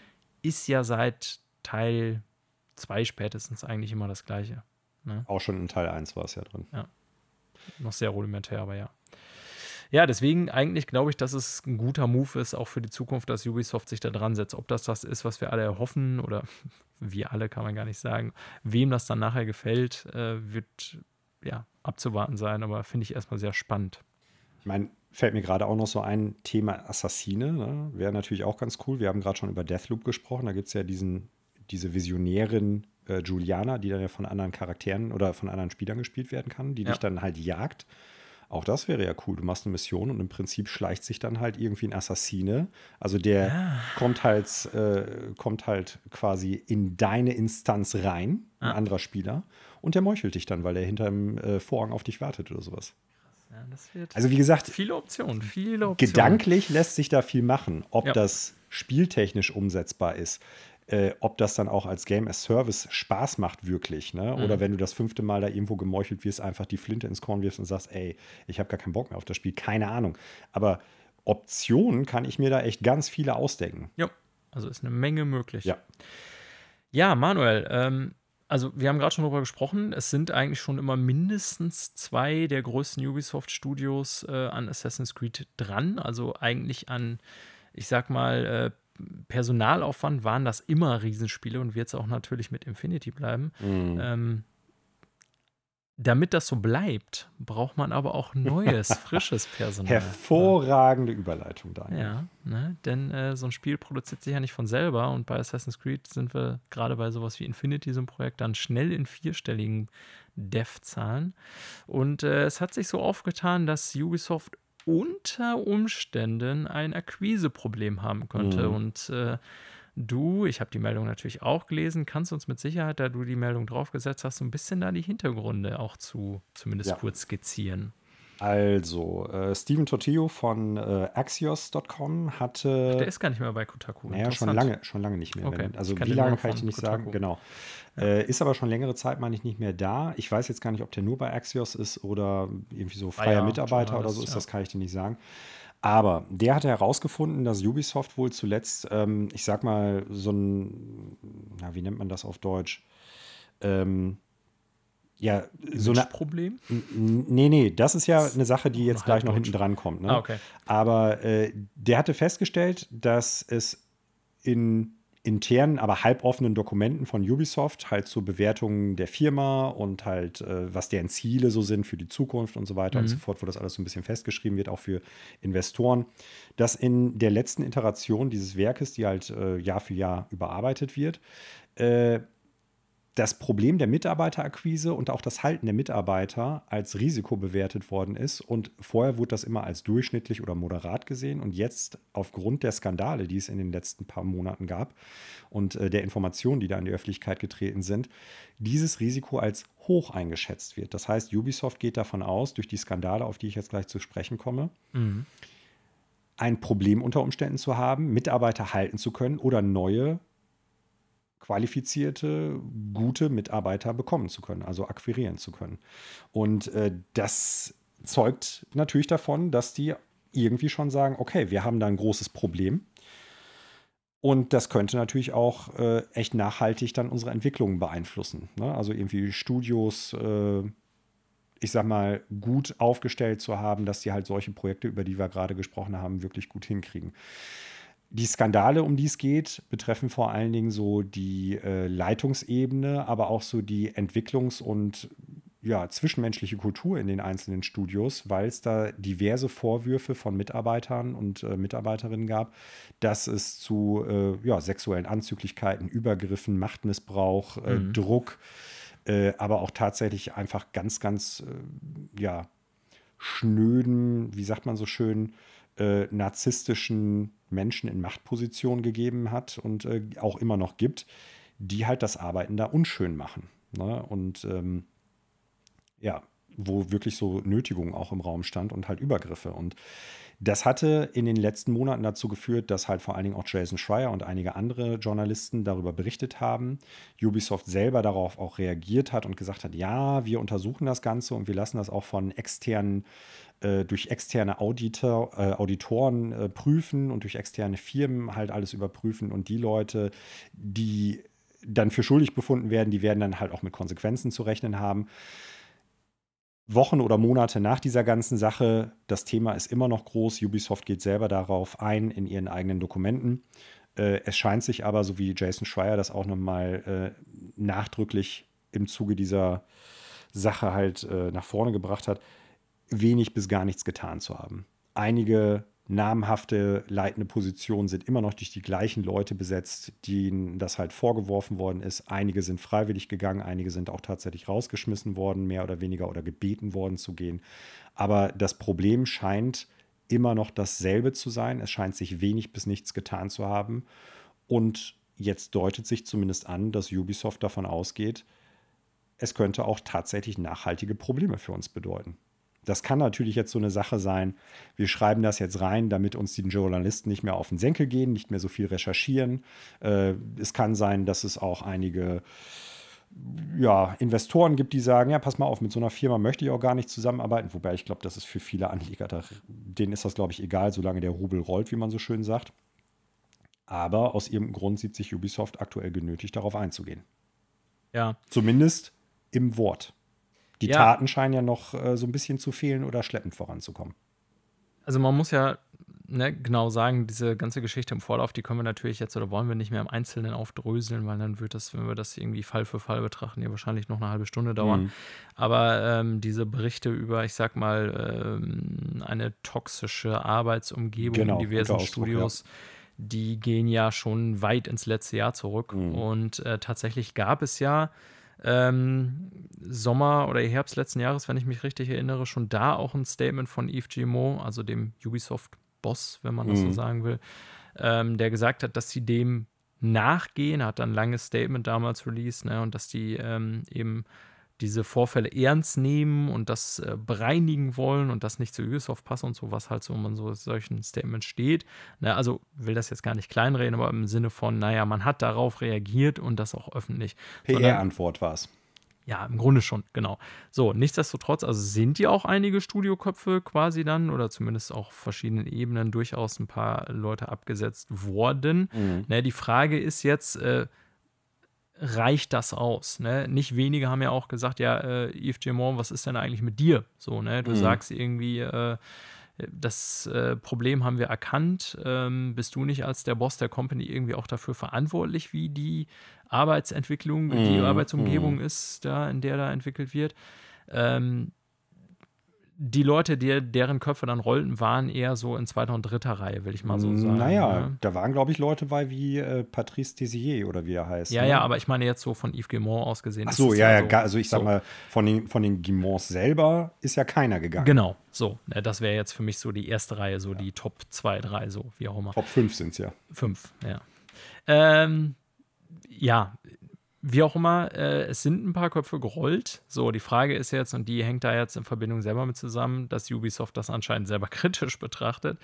Reicht das aus? Ne? Und das mhm. sind natürlich Riesenstudios, wo sich wahrscheinlich auch Arbeitsabläufe und vielleicht auch Studiokultur über Jahre entwickelt haben. Ne? Äh, insofern sehe ich das ein, dass das da mit Einzelpersonen nicht zu ändern ist, wenn man irgendwie tausend Leute im Studio sitzen hat. Weiß ich jetzt nicht, ob das eine realistische Größe ist. Ja, aber interessant zumindest die Einschätzung, dass äh, Ubisoft dieses Problem auch intern noch nicht losgeworden ist anscheinend mhm. oder zumindest das als mögliches Problem selber sieht. Also nicht nur so eine Sache ist, ich sag mal, die von der Presse an Ubisoft reingetragen wird. Das wird ja auch in den letzten Jahren, Monaten so in Sachen äh, Game Dev und Arbeitskultur öfter thematisiert, ob das nicht eigentlich nur eine Sache ist, die die linke amerikanische Presse sozusagen vorbringt. Ne? Da wird ja oft so, so mhm. Seiten wie Kotaku und Polygon werden dann in den, ich sag mal, eher konservativeren Kreisen der Gamer beschuldigt, ja, ihr wollt doch da eh nur eure irgendwie ähm, ich sag mal, äh, unionize, also im Sinne von bildet Gewerkschaften und so, ihr wollt da nur euer politisches Statement durchdrücken, Kotaku, und deswegen berichtet ihr über den Scheiß die ganze Zeit. Ähm, aber dieser Bericht, finde ich, zeigt dann zumindest, dass Ubisoft das ja eben nicht nur so als Druck von außen wahrnimmt, sondern auch selber durchaus als Problem identifiziert hat. Ne? Mhm. Ich muss mich gerade noch mal ähm, eben kurz korrigieren. Patrice Desier oder Desilé, ich äh, kann kein Französisch, deshalb kann ich das nicht richtig aussprechen, äh, ist äh, nicht derjenige, an den ich gerade dachte. Ich dachte an den äh, Rayman-Erfinder. Ähm, ich bin ja jetzt gerade komplett durcheinander gekommen, weil der ist schon länger weg und der ist auch nicht im Zuge von, ich sag mal, diesen ganzen ähm, ja, Skandalen halt gegangen. So. Ja. Äh, ich kann jetzt auch keine Namen mehr nennen, äh, wer da sozusagen äh, gegangen ist, aus welchen Gründen. Äh, das wird ja auch nicht immer nach außen so ganz ähm, klar kommuniziert. Der, der von Ubisoft Massive, der Studio hat zum Beispiel, ist ja, äh, ja raus mittlerweile. Ne? Ob das irgendwie in der Form damit zu tun hatte, kann ich jetzt gar nicht mehr sagen. Mhm. Aber ich weiß, dass es ein paar Umbesetzungen gab im Zuge dieser Berichterstattung über eben Michel diese, Ancel heißt er. Diese ja, genau. toxische Arbeitsumgebung. Ja, äh, wie auch immer, ähm, ja, es ist durchaus schon so, dass das anscheinend nicht nur ein Thema ist, was die Presse so aufgemacht hat, sondern dass Ubisoft selber das eben, wie gesagt, auch als Problem sieht. Und da wird man dann sehen müssen, was die Zukunft bringt. Ja, ich glaube leider, dass Ubisoft so ein bisschen darauf baut, dass das Interesse an dem Thema so ein bisschen schwindet und die dann halt bestimmte Positionen genauso besetzt lassen können, wie sie es jetzt in den letzten Monaten ja auch gelassen haben. Ein paar Leute wird man halt, ich sag mal, aus PR-Gründen dann irgendwie los. Mhm. Es kann natürlich auch die Situation geben, das darf man nicht vergessen, dass bestimmte, ähm, dass nach Überprüfung der Sachlage einfach gesagt werden muss, äh, die Vorwürfe in diesem Fall stimmen nicht. Ja. Das kann es auch geben. Ich will damit jetzt nicht sagen, das Problem existiert bei Ubisoft nicht oder so. Im Gegenteil, ich glaube, das ist äh, sehr weit verbreitet, weil es sich ja auch durch diverse Studios von denen zieht und die Anschuldigungen da auch sehr massiv sind. Ähm, aber nichtsdestotrotz kann ja auch dabei rumkommen, dass man sagt, okay, in dem Fall war es jetzt halt nicht so. Also nicht jeder angeklagte Fall äh, muss tatsächlich in dem Zusammenhang da auch stimmen. Und dementsprechend kann es auch Leute geben, die dann da bleiben, weil gesagt wird, okay, das ist geklärt oder das ist gar nicht so vorgefallen, wie es halt da irgendwie kolportiert wird. Das können wir natürlich im Einzelnen nicht immer hundertprozentig irgendwie bewerten. Mhm.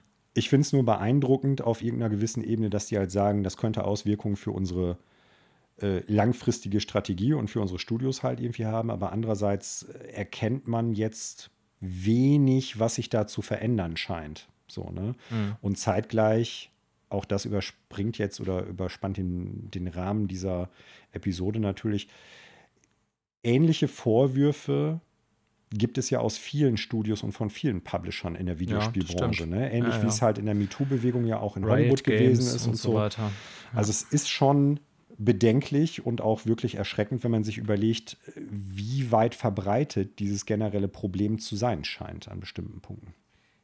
Gut, wobei mich wundert das tatsächlich überhaupt nicht, weil äh, also jeder, der irgendwie in der Arbeitswelt mal unterwegs war und wenn viele Menschen in Firmen zusammenkommen oder so, ist natürlich je nach Bereich noch sehr unterschiedlich.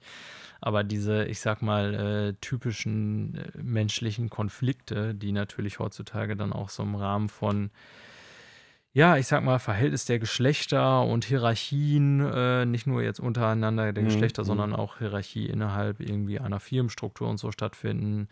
Ne, ähm, also, dass die auch im Bereich Game Business stattfinden, das will ich damit sagen, das überrascht mich jetzt überhaupt nicht. Ich genau, glaube, das ja. wird einfach nur jetzt äh, ein bisschen mehr wahrgenommen heutzutage. Ja. Ohne das jetzt zu relativieren, glaube ich das auch. Das äh, durchzieht alle möglichen Bereiche von Arbeitswelt, von Kreativschaffenden und wie auch immer. Also nicht jetzt nur die Videospielbranche oder irgendwie genau. Filme oder sowas. Da ja, also ich dir das recht. ist jetzt keine Ausnahme. Nein, so, nein, genau. Ja. Da, das sehe ich auch so. Und das ist leider traurige Realität, dass das überall vorkommt. Ähm, ich glaube nur, dass vielleicht aufgrund der Art und Weise, wie diese, die, diese Branche gewachsen ist, es da durchaus die Möglichkeit gibt, dass systemisch betrachtet diese Branche einen stärkeren Nährboden für so etwas bietet als vielleicht einige andere Arbeitsbereiche und Branchen. Ja. Das will ich damit sagen. Zumindest habe ich jetzt aktuell den Eindruck, ohne da irgendwelche Zahlen zu haben oder sowas. Und auch klar, ja. der Fokus liegt jetzt vielleicht irgendwie auch in der, äh, im Videogame-Journalismus da ein bisschen mehr drauf oder so. Aber es ist doch überraschend, in wie vielen Studios sowas vorzukommen scheint und über wie viele Studios sowas halt in den vergangenen Monaten oder im vergangenen Jahr halt äh, berichtet worden ist. Ja. ja. Ja, wir bleiben auch bei der letzten Meldung, Manuel. Ich sag mal im weitesten Sinne politisch. Mhm. Ähm, auch wenn es einen anderen Aspekt von Politik betrifft. Völlig anderen, genau. Ähm, aber man kann ruhig sagen, jetzt im Bereich äh, Game Business ist das durchaus äh, ein Aspekt, der eher sozusagen unter äh, politische Rahmenbedingungen fällt, so würde ich es schon mal nennen.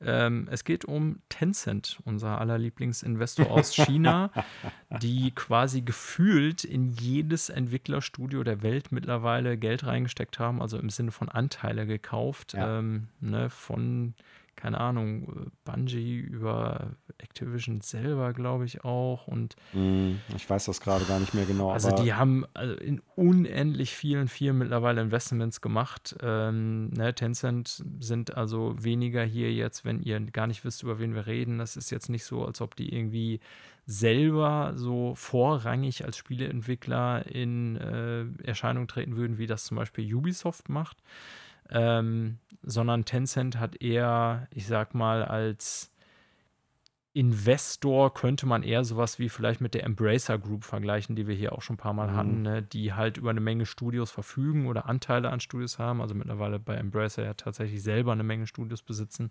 aber so, ich sag mal, direkt als Publisher eher selten in Erscheinung treten. Ne? Also ihr werdet jetzt nicht ganz so oft dieses Tencent-Logo bei Spielen sehen, sage ich jetzt mal so nichtsdestotrotz einer der größten Player im Videospielmarkt, so in den letzten Jahren finanziell, muss man schon so sagen. Ja, also die Firma an sich oder ja, wie, wie kann man es sagen? Also die Gesellschaft, müsste man sagen, die Gesellschaft an sich äh, hat ihre Finger nicht nur in Videospielen, sondern in ganz vielen anderen Sachen. Ne? Kurznachrichtendiensten, ja. ähm, sozialen Netzwerken, Online-Medien äh, und so weiter und so fort. Äh, Videospiele sind da tatsächlich nur eine Sache, vor allen Dingen ursprünglich so MMOs und halt auch äh, Mobile Games Mobile und sowas. Games, ja, genau. und äh, haben sich aber, wie du es schon richtig gesagt hast, so gerade in den letzten Jahren unglaublich ähm, ausgebreitet. ausgebreitet im Videospielmarkt und überall so ein paar kleinere Fingerchen irgendwie drin. Ja. So, ne? Also wenig Sachen, wo die jetzt komplette Studios gekauft haben oder irgendwie äh, mehrteils, äh, mehr Anteil, äh, Anteils ach Gott, du weißt, was ich meine. Also Ja, die Mehrheit Mehrheitseigner. Die Mehrheitseigner haben, äh, sind, genau. Das haben sie halt äh, relativ wenig, aber nichtsdestotrotz ähm, greifen die da gut um sich und investieren und investieren und investieren. Also ich, So. ich kann einfach mal so um das, ne, wem Tencent jetzt gar nichts sagt, ihr könnt das einfach mal nachgoogeln, werdet ihr direkt finden. Aber ich nenne euch einfach mal so, weiß nicht, ob es langweilig ist, aber so ein paar äh, Firmen, an denen die beteiligt sind, die ihr nämlich alle kennen werdet oder viele wahrscheinlich und ne, dann werdet ihr sehen. Äh, Activision Blizzard zum Beispiel haben sie 5%igen Anteil. Epic Games, 48% von Epic Games gehören Tencent. Ähm, Riot Games, 100% gehören äh, Dings, ähm, Tencent haben sie also ganz gekauft. Äh, Supercell 84%, äh, Spotify 7,5%, Tesla 5%, Ubisoft 5%, Dotnod Entertainment 23%, Digital Extremes 100%. Ähm, ja, also es ist hier eine ganze Liste an Firmenbeteiligungen, ähm, die viele, ich sag mal im Videospielbereich, aber nicht nur, ne, so ein Internetunternehmen hat. Snapchat habe ich auch vergessen, 12,1 Prozent. Ne, und das belegt eigentlich das immer, was Manuel gesagt hat, dass sie in ganz vielen äh, Bereichen des Internets, vor allen Dingen halt auch im Gaming, ihre Finger drin haben. Mhm. Ja, und einhergehend damit, äh, was man nicht unterschlagen darf, ist es halt ein ähm, chinesisches, äh, eine chinesische Gesellschaft und dementsprechend äh, steht sie natürlich auch nicht wenig in der Kontroverse, ob eine Firma, äh, die international tätig ist, unter Umständen auch die moralische Verpflichtung, halt gerade in der Größe, in der sich ähm, jetzt äh, Tencent befindet, hat auch unter Umständen kritisch sich gegenüber der Volksrepublik China und deren inländischen und ausländischen Politik und natürlich aber auch der Volkspartei halt gegenüber zu äußern. Mhm. Das ist jetzt natürlich eine debattierbare Sache. Ähm, Wenn man aus China selber kommt, dann sieht man das sehr wahrscheinlich sehr anders, als wenn man halt von außerhalb Chinas ist. Ähm, die eigentliche News, News, über die wir sprechen wollten, und wir haben jetzt ziemlich lange vorgegriffen und äh, viel über Tencent mehr berichtet, ist, dass Tencent aktuell nämlich innerhalb Chinas wohlgemerkt, also Pläne für außerhalb gibt es noch nicht und ich glaube, da wird es auch Schwierigkeiten geben, das in anderen Ländern durchzusetzen, eine Gesichtserkennungssoftware für ihre Titel einsetzen möchte, um halt ein äh, gesetzliches Verbot oder eine gesetzliche Einschränkung für die maximale Spieldauer von Spielen zu bestimmten Zeiten halt durchsetzen zu wollen für Kinder und Jugendliche.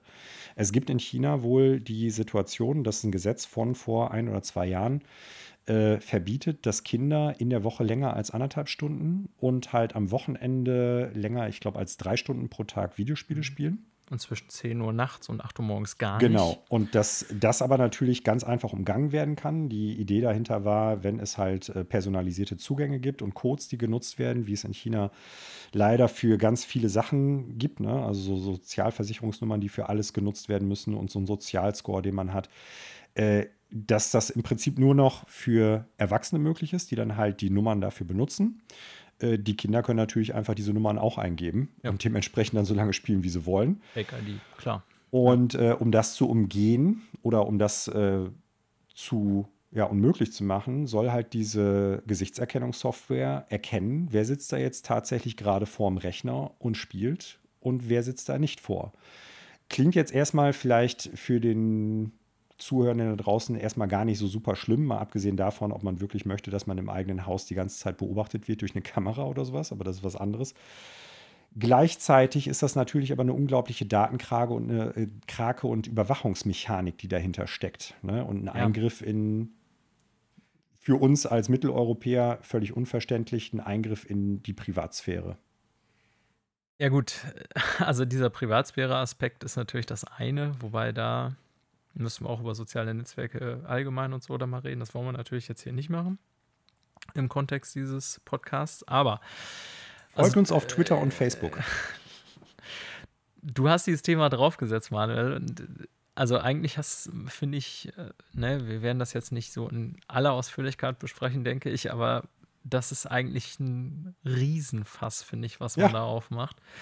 Denn da gehört ganz viel zusammen, irgendwie äh, so einerseits sowieso Privatsphäre im Internet und so weiter. Ne? Erstmal denkt man, okay, das ist jetzt eine Regel für China, die wir uns überhaupt nicht vorstellen können, dass das so bescheuert ist, dass Jugendliche vom Staat Spielzeiten vorgeschrieben kriegen, die der Staat dann überwacht per Software. Ne? So für uns hier unvorstellbar, wie jeder weiß, wahrscheinlich in China ähm, durchaus normal, dass äh, soziale Netzwerke und so auch da nicht frei interagieren dürfen und alle äh, kontrolliert gesperrt werden teilweise und so weiter und so fort.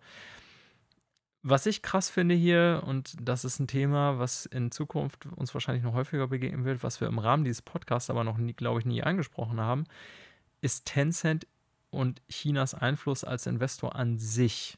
Ne? Ja. Und ich will jetzt hier nicht das Fass aufmachen, antichinesische Ressentiments. Das hatten wir in Corona-Zeiten weitaus ja, genug in der Welt. Oder du kannst es ja noch größer machen, generelle Antiglobalisierungspunkte, äh, genau. die damit so. schwingen. So, ne? Aber ich muss ganz klar sagen, also ist jetzt meine eigene persönliche mhm. Kurzeinschätzung. Und wie gesagt, das ist ein Thema, was es sehr weitgehend ist und was ich jetzt so auch in der Tiefe gar nicht angemessen hier besprechen kann und möchte, aber auf das ich schon noch mal jetzt in dem Kontext zu sprechen kommen möchte und mit Sicherheit auch noch in Zukunft irgendwie wieder mal drauf komme, ist der Einfluss chinesisch, chinesischer Investoren auf Gestaltung von Medien mhm, mh, mh. aufgrund unterschiedlicher Vorstellungen von Regierungssystemen und auch unterschiedlicher Kulturvorstellungen.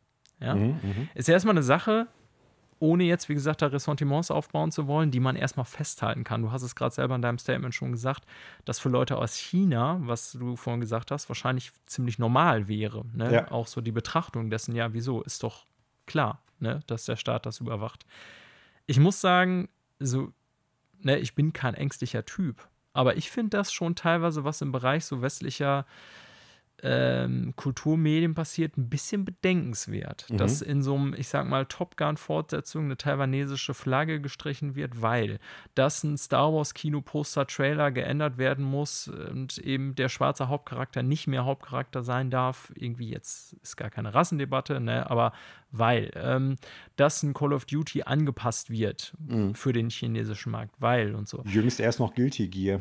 Genau. Mhm. Ja, und ähm, also wir kommen aus einer, ich glaube, wir beide auch speziell so, ne, äh, sind natürlich aus einer generell jetzt, äh, ich sag mal, eher kulturellen, lib äh, liberalen Kultur, sage ich mal, aufgewachsen, wie sie halt so im Bereich des Westens in vielen Ländern vorherrschend war, seit den 60ern, 70ern vielleicht mhm. kann man sagen. Ja.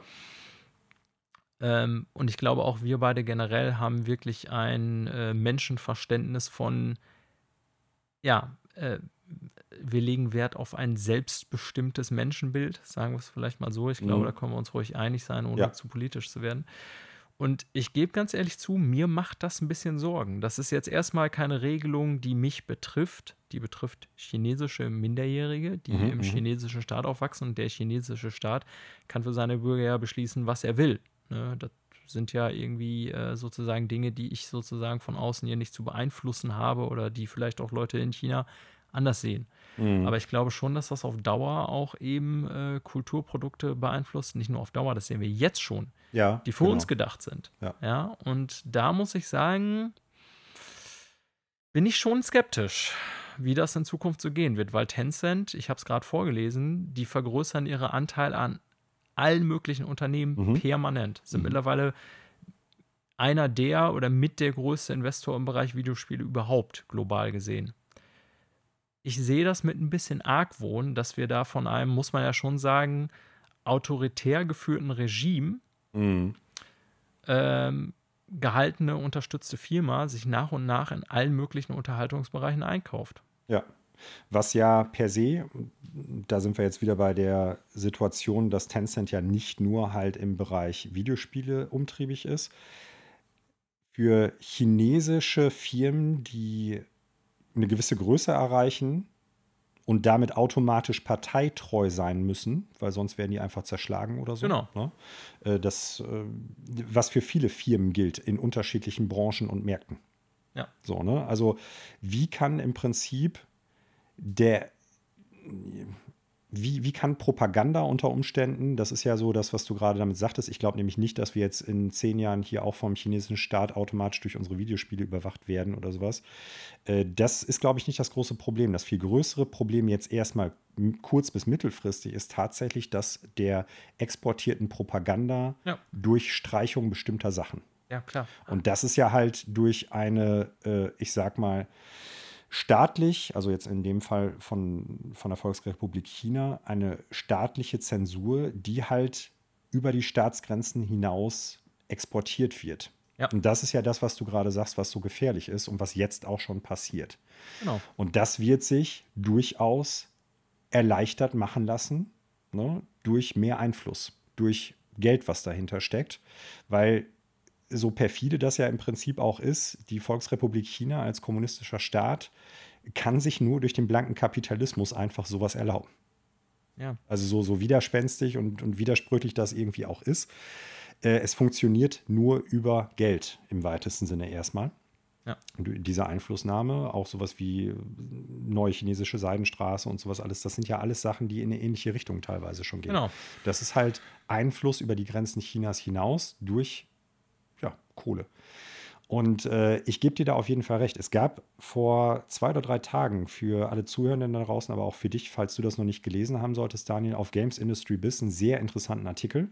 Genau mhm. zu diesem Thema, wie im Prinzip chinesische Zensur äh, Videospiele verändert in diesem Zusammenhang und auch was das für zum Beispiel taiwanesische Videospielhersteller, aber auch durch, äh, für, für andere Videospielhersteller bedeutet, dass die so viel Einfluss da mittlerweile gewinnen. Und dass die da so restriktiv vorgehen und sagen, dieses Spiel wird hier verkauft, dieses Spiel wird vom Markt genommen oder du änderst das, sonst kannst du hier auf dem Markt nicht landen. Genau. Und dass viele Leute sagen, ähm, ja, der chinesische Markt ist für uns überlebenswichtig und wir müssen darauf eingehen oder wir können halt einfach, wir können unsere Firma auflösen. Ne? Und damit das nochmal ganz klar ist, ne, wie gesagt, ich will hier jetzt nicht die ähm, wir im Westen gegen die Kommunistenkeule sozusagen auspacken ne, und irgendwie auf alte Systemkonflikte zurückgreifen, die sich in absehbarer Zeit wahrscheinlich wirklich wieder neu stellen werden oder so. Das ist für politische Beobachter äh, ja äh, schon längst erkennbar seit langem, dass irgendwie äh, China mit, dem, äh, mit der Ausweitung seiner Macht natürlich auch so im Westen, auch für die USA und so, denkt an Donald Trump, irgendwie nochmal ähm, ja, ein politischer, wirtschaftlicher Konkurrent erwachsen ist, den es so lange Zeit für, den, für USA und ich sag mal die westliche Welt nicht gegeben hat. Das steht nochmal auf einem anderen Blatt. Das will ich jetzt hier gar nicht ausspielen. Und mir ist es auch ganz klar, dass sowas es immer in beide Richtungen gegeben hat, ja.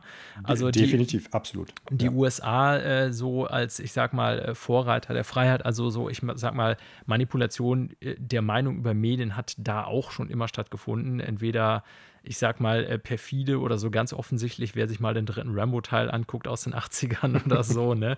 Äh, wo die guten Amerikaner in Afghanistan gegen die bösen Sowjets kämpfen. Ne? 20 Jahre später sind sie, ja, 30 Jahre später eher, nee, 20, 80, ja, äh, 20 Jahre später passt sogar weniger, sind sie selber in Afghanistan äh, quasi eingefallen. Wie auch immer, ähm, sowas hat es auch immer gegeben und auch in den USA zum Beispiel irgendwie Truman-Doktrine und unter Eisenhower und so mhm. waren bestimmte Inhalte in Medien absolut verboten, beziehungsweise man hätte als Vaterlandsverräter gegalten oder wäre zensiert worden. Ne? Das gab es also in beide Richtungen, ja. So, ähm, also Kommunistenjäger und sowas, man denke daran, auch das war ja alles politische Propaganda, die in bestimmte Richtungen lenken sollte. Wenn ich da eben kurz eingreifen darf, es geht ja, ja auch jetzt in dem, was wir hier besprechen, nicht um die Frage, ob das politische System Kommunismus oder das politische Konstrukt oder System, systemische Konstrukt, keine Ahnung, wie man es jetzt genau irgendwie aufdröseln müsste, möchte, oder halt äh, die, die Ideologie, die dahinter steckt, äh, per se eine gute oder eine schlechte ist, sondern es geht einfach um die die Art der Einflussnahme eines Staates durch genau. Zensur und Kohle. Und da lässt sich im Prinzip oder ließe sich theoretisch auch das politische System austauschen. Wenn es halt um einen demokratischen Staat gehen würde, wäre es genauso anprangernswert, wie wir es jetzt hier auch machen. Es ja. ist aber, um bei dem Punkt zu bleiben, es geht jetzt halt um den chinesischen Staat. Genau. So. Und ich sage das nur noch mal deswegen, weil ich hier nicht den Eindruck erwecken will, dass es irgendwie alleine darum geht, jetzt irgendwie, wie gesagt, anti-chinesisch oder anti- östliche Ressentiments zu befeuern oder so. Mhm. Aber ich mhm. sage ganz ehrlich, ne, egal jetzt aus welcher Richtung die Beeinflussung kommt, mir ist klar, dass es sowas immer gegeben hat, auch in den vergangenen Jahrzehnten, in denen wir schon gelebt haben und so, ne, auch aus dem Westen sozusagen. Aber ich finde es halt immer extrem schwierig, und das ist ja ein Trend, den wir generell in der Welt sehen, dass Systeme immer äh, jetzt im Moment, nicht immer, aber im Moment dazu neigen, repressiver und autoritärer wieder zu werden. Ja? Mhm. Und das haben wir auch im Westen gesehen. Man denke an Donald Trump oder so, ne? also als bestes Beispiel dafür, ne? wo letztendlich jede andere Meinung sozusagen als falsch oder als äh, der Feind dargestellt wird, sozusagen. Mhm. Und man muss ja schon sagen, dass das eben äh, beim chinesischen Staat, da gibt es keine zwei Meinungen. Ja? ja? Für den chinesischen Staat gilt die Parteimeinung und keine andere. Ja. So. Und das ist das, was die Firma Tencent sozusagen in Investorenform in der Welt durchdrückt. Ja. Genau. Und das ist etwas, was meinem Menschenbild zutiefst widerstrebt. Egal, ja. ob das jetzt Chinesen sind, äh, Brasilianer oder Amerikaner oder Russen oder Portugiesen oder so, ist mir scheißegal. Ja, du mhm. weißt, ich glaube, wir wissen beide, worum es geht. Und äh, wie gesagt, das ist ein ganz großes Fass, was man da aufmacht, aber da zeigt sich für mich weiterhin, auch wenn das eine Regelung ist, die erstmal nur den chinesischen Markt betrifft, dass dieses Thema Tencent lange nicht abgeschlossen ist und ich das auch nach wie vor sehr kritisch sehe. Ja. ja. Die Einschätzung teile ich. Gut, dann, Manuel, würde ich sagen, haben wir einen umfangreichen Newsblock gehabt diese Woche. ja. Den wir jetzt mal abschließen, damit würde ich sagen. Ja. Ja. Und äh, damit beschließen wir nicht nur die Nachrichten, sondern auch diese Episode von Freunde fürs Extraleben. Ja. Ja. Ähm, wie gesagt, eine, manchmal kommt das ja so, äh, dass so eine Woche Nachrichten uns äh, aus dem Nichts bringt und mit einer neuen Nintendo-Konsole hatte ich zumindest nicht gerechnet. Naja, neu haben wir ja schon ja, ein bisschen. Ja, ja, gut, aber zumindest etwas, über das wir äh, lange reden, spekulieren können. Ne? Ja. So, und, äh, ja. Eine Nintendo-Hardware-Ankündigung können wir es vielleicht so nennen. so ist es. Ja, und äh, genau, damit äh, beenden wir dann nicht nur die Nachrichtensektion, sondern auch sondern auch diese, äh, diese Episode von Freunde fürs Extra-Leben. Jo. Ja, und in dem Sinne wünsche ich euch, liebe Zuhörer, äh, erstmal alles Gute bis zur nächsten Episode und wünsche von euch persönlich noch, dass ihr uns abonniert auf Social Media und in Podcast-Kanälen, in welcher Form auch immer, ob ihr Podcast-Catcher von Apple oder Spotify oder was auch immer verwendet. Ne? Jede Rezeption, jede Rezession und jedes Abo hilft uns. Ja, und sage in dem Sinne Danke und ciao bis nächste Mal. Ja, und ich sage, bleibt extra freundlich und tschüss.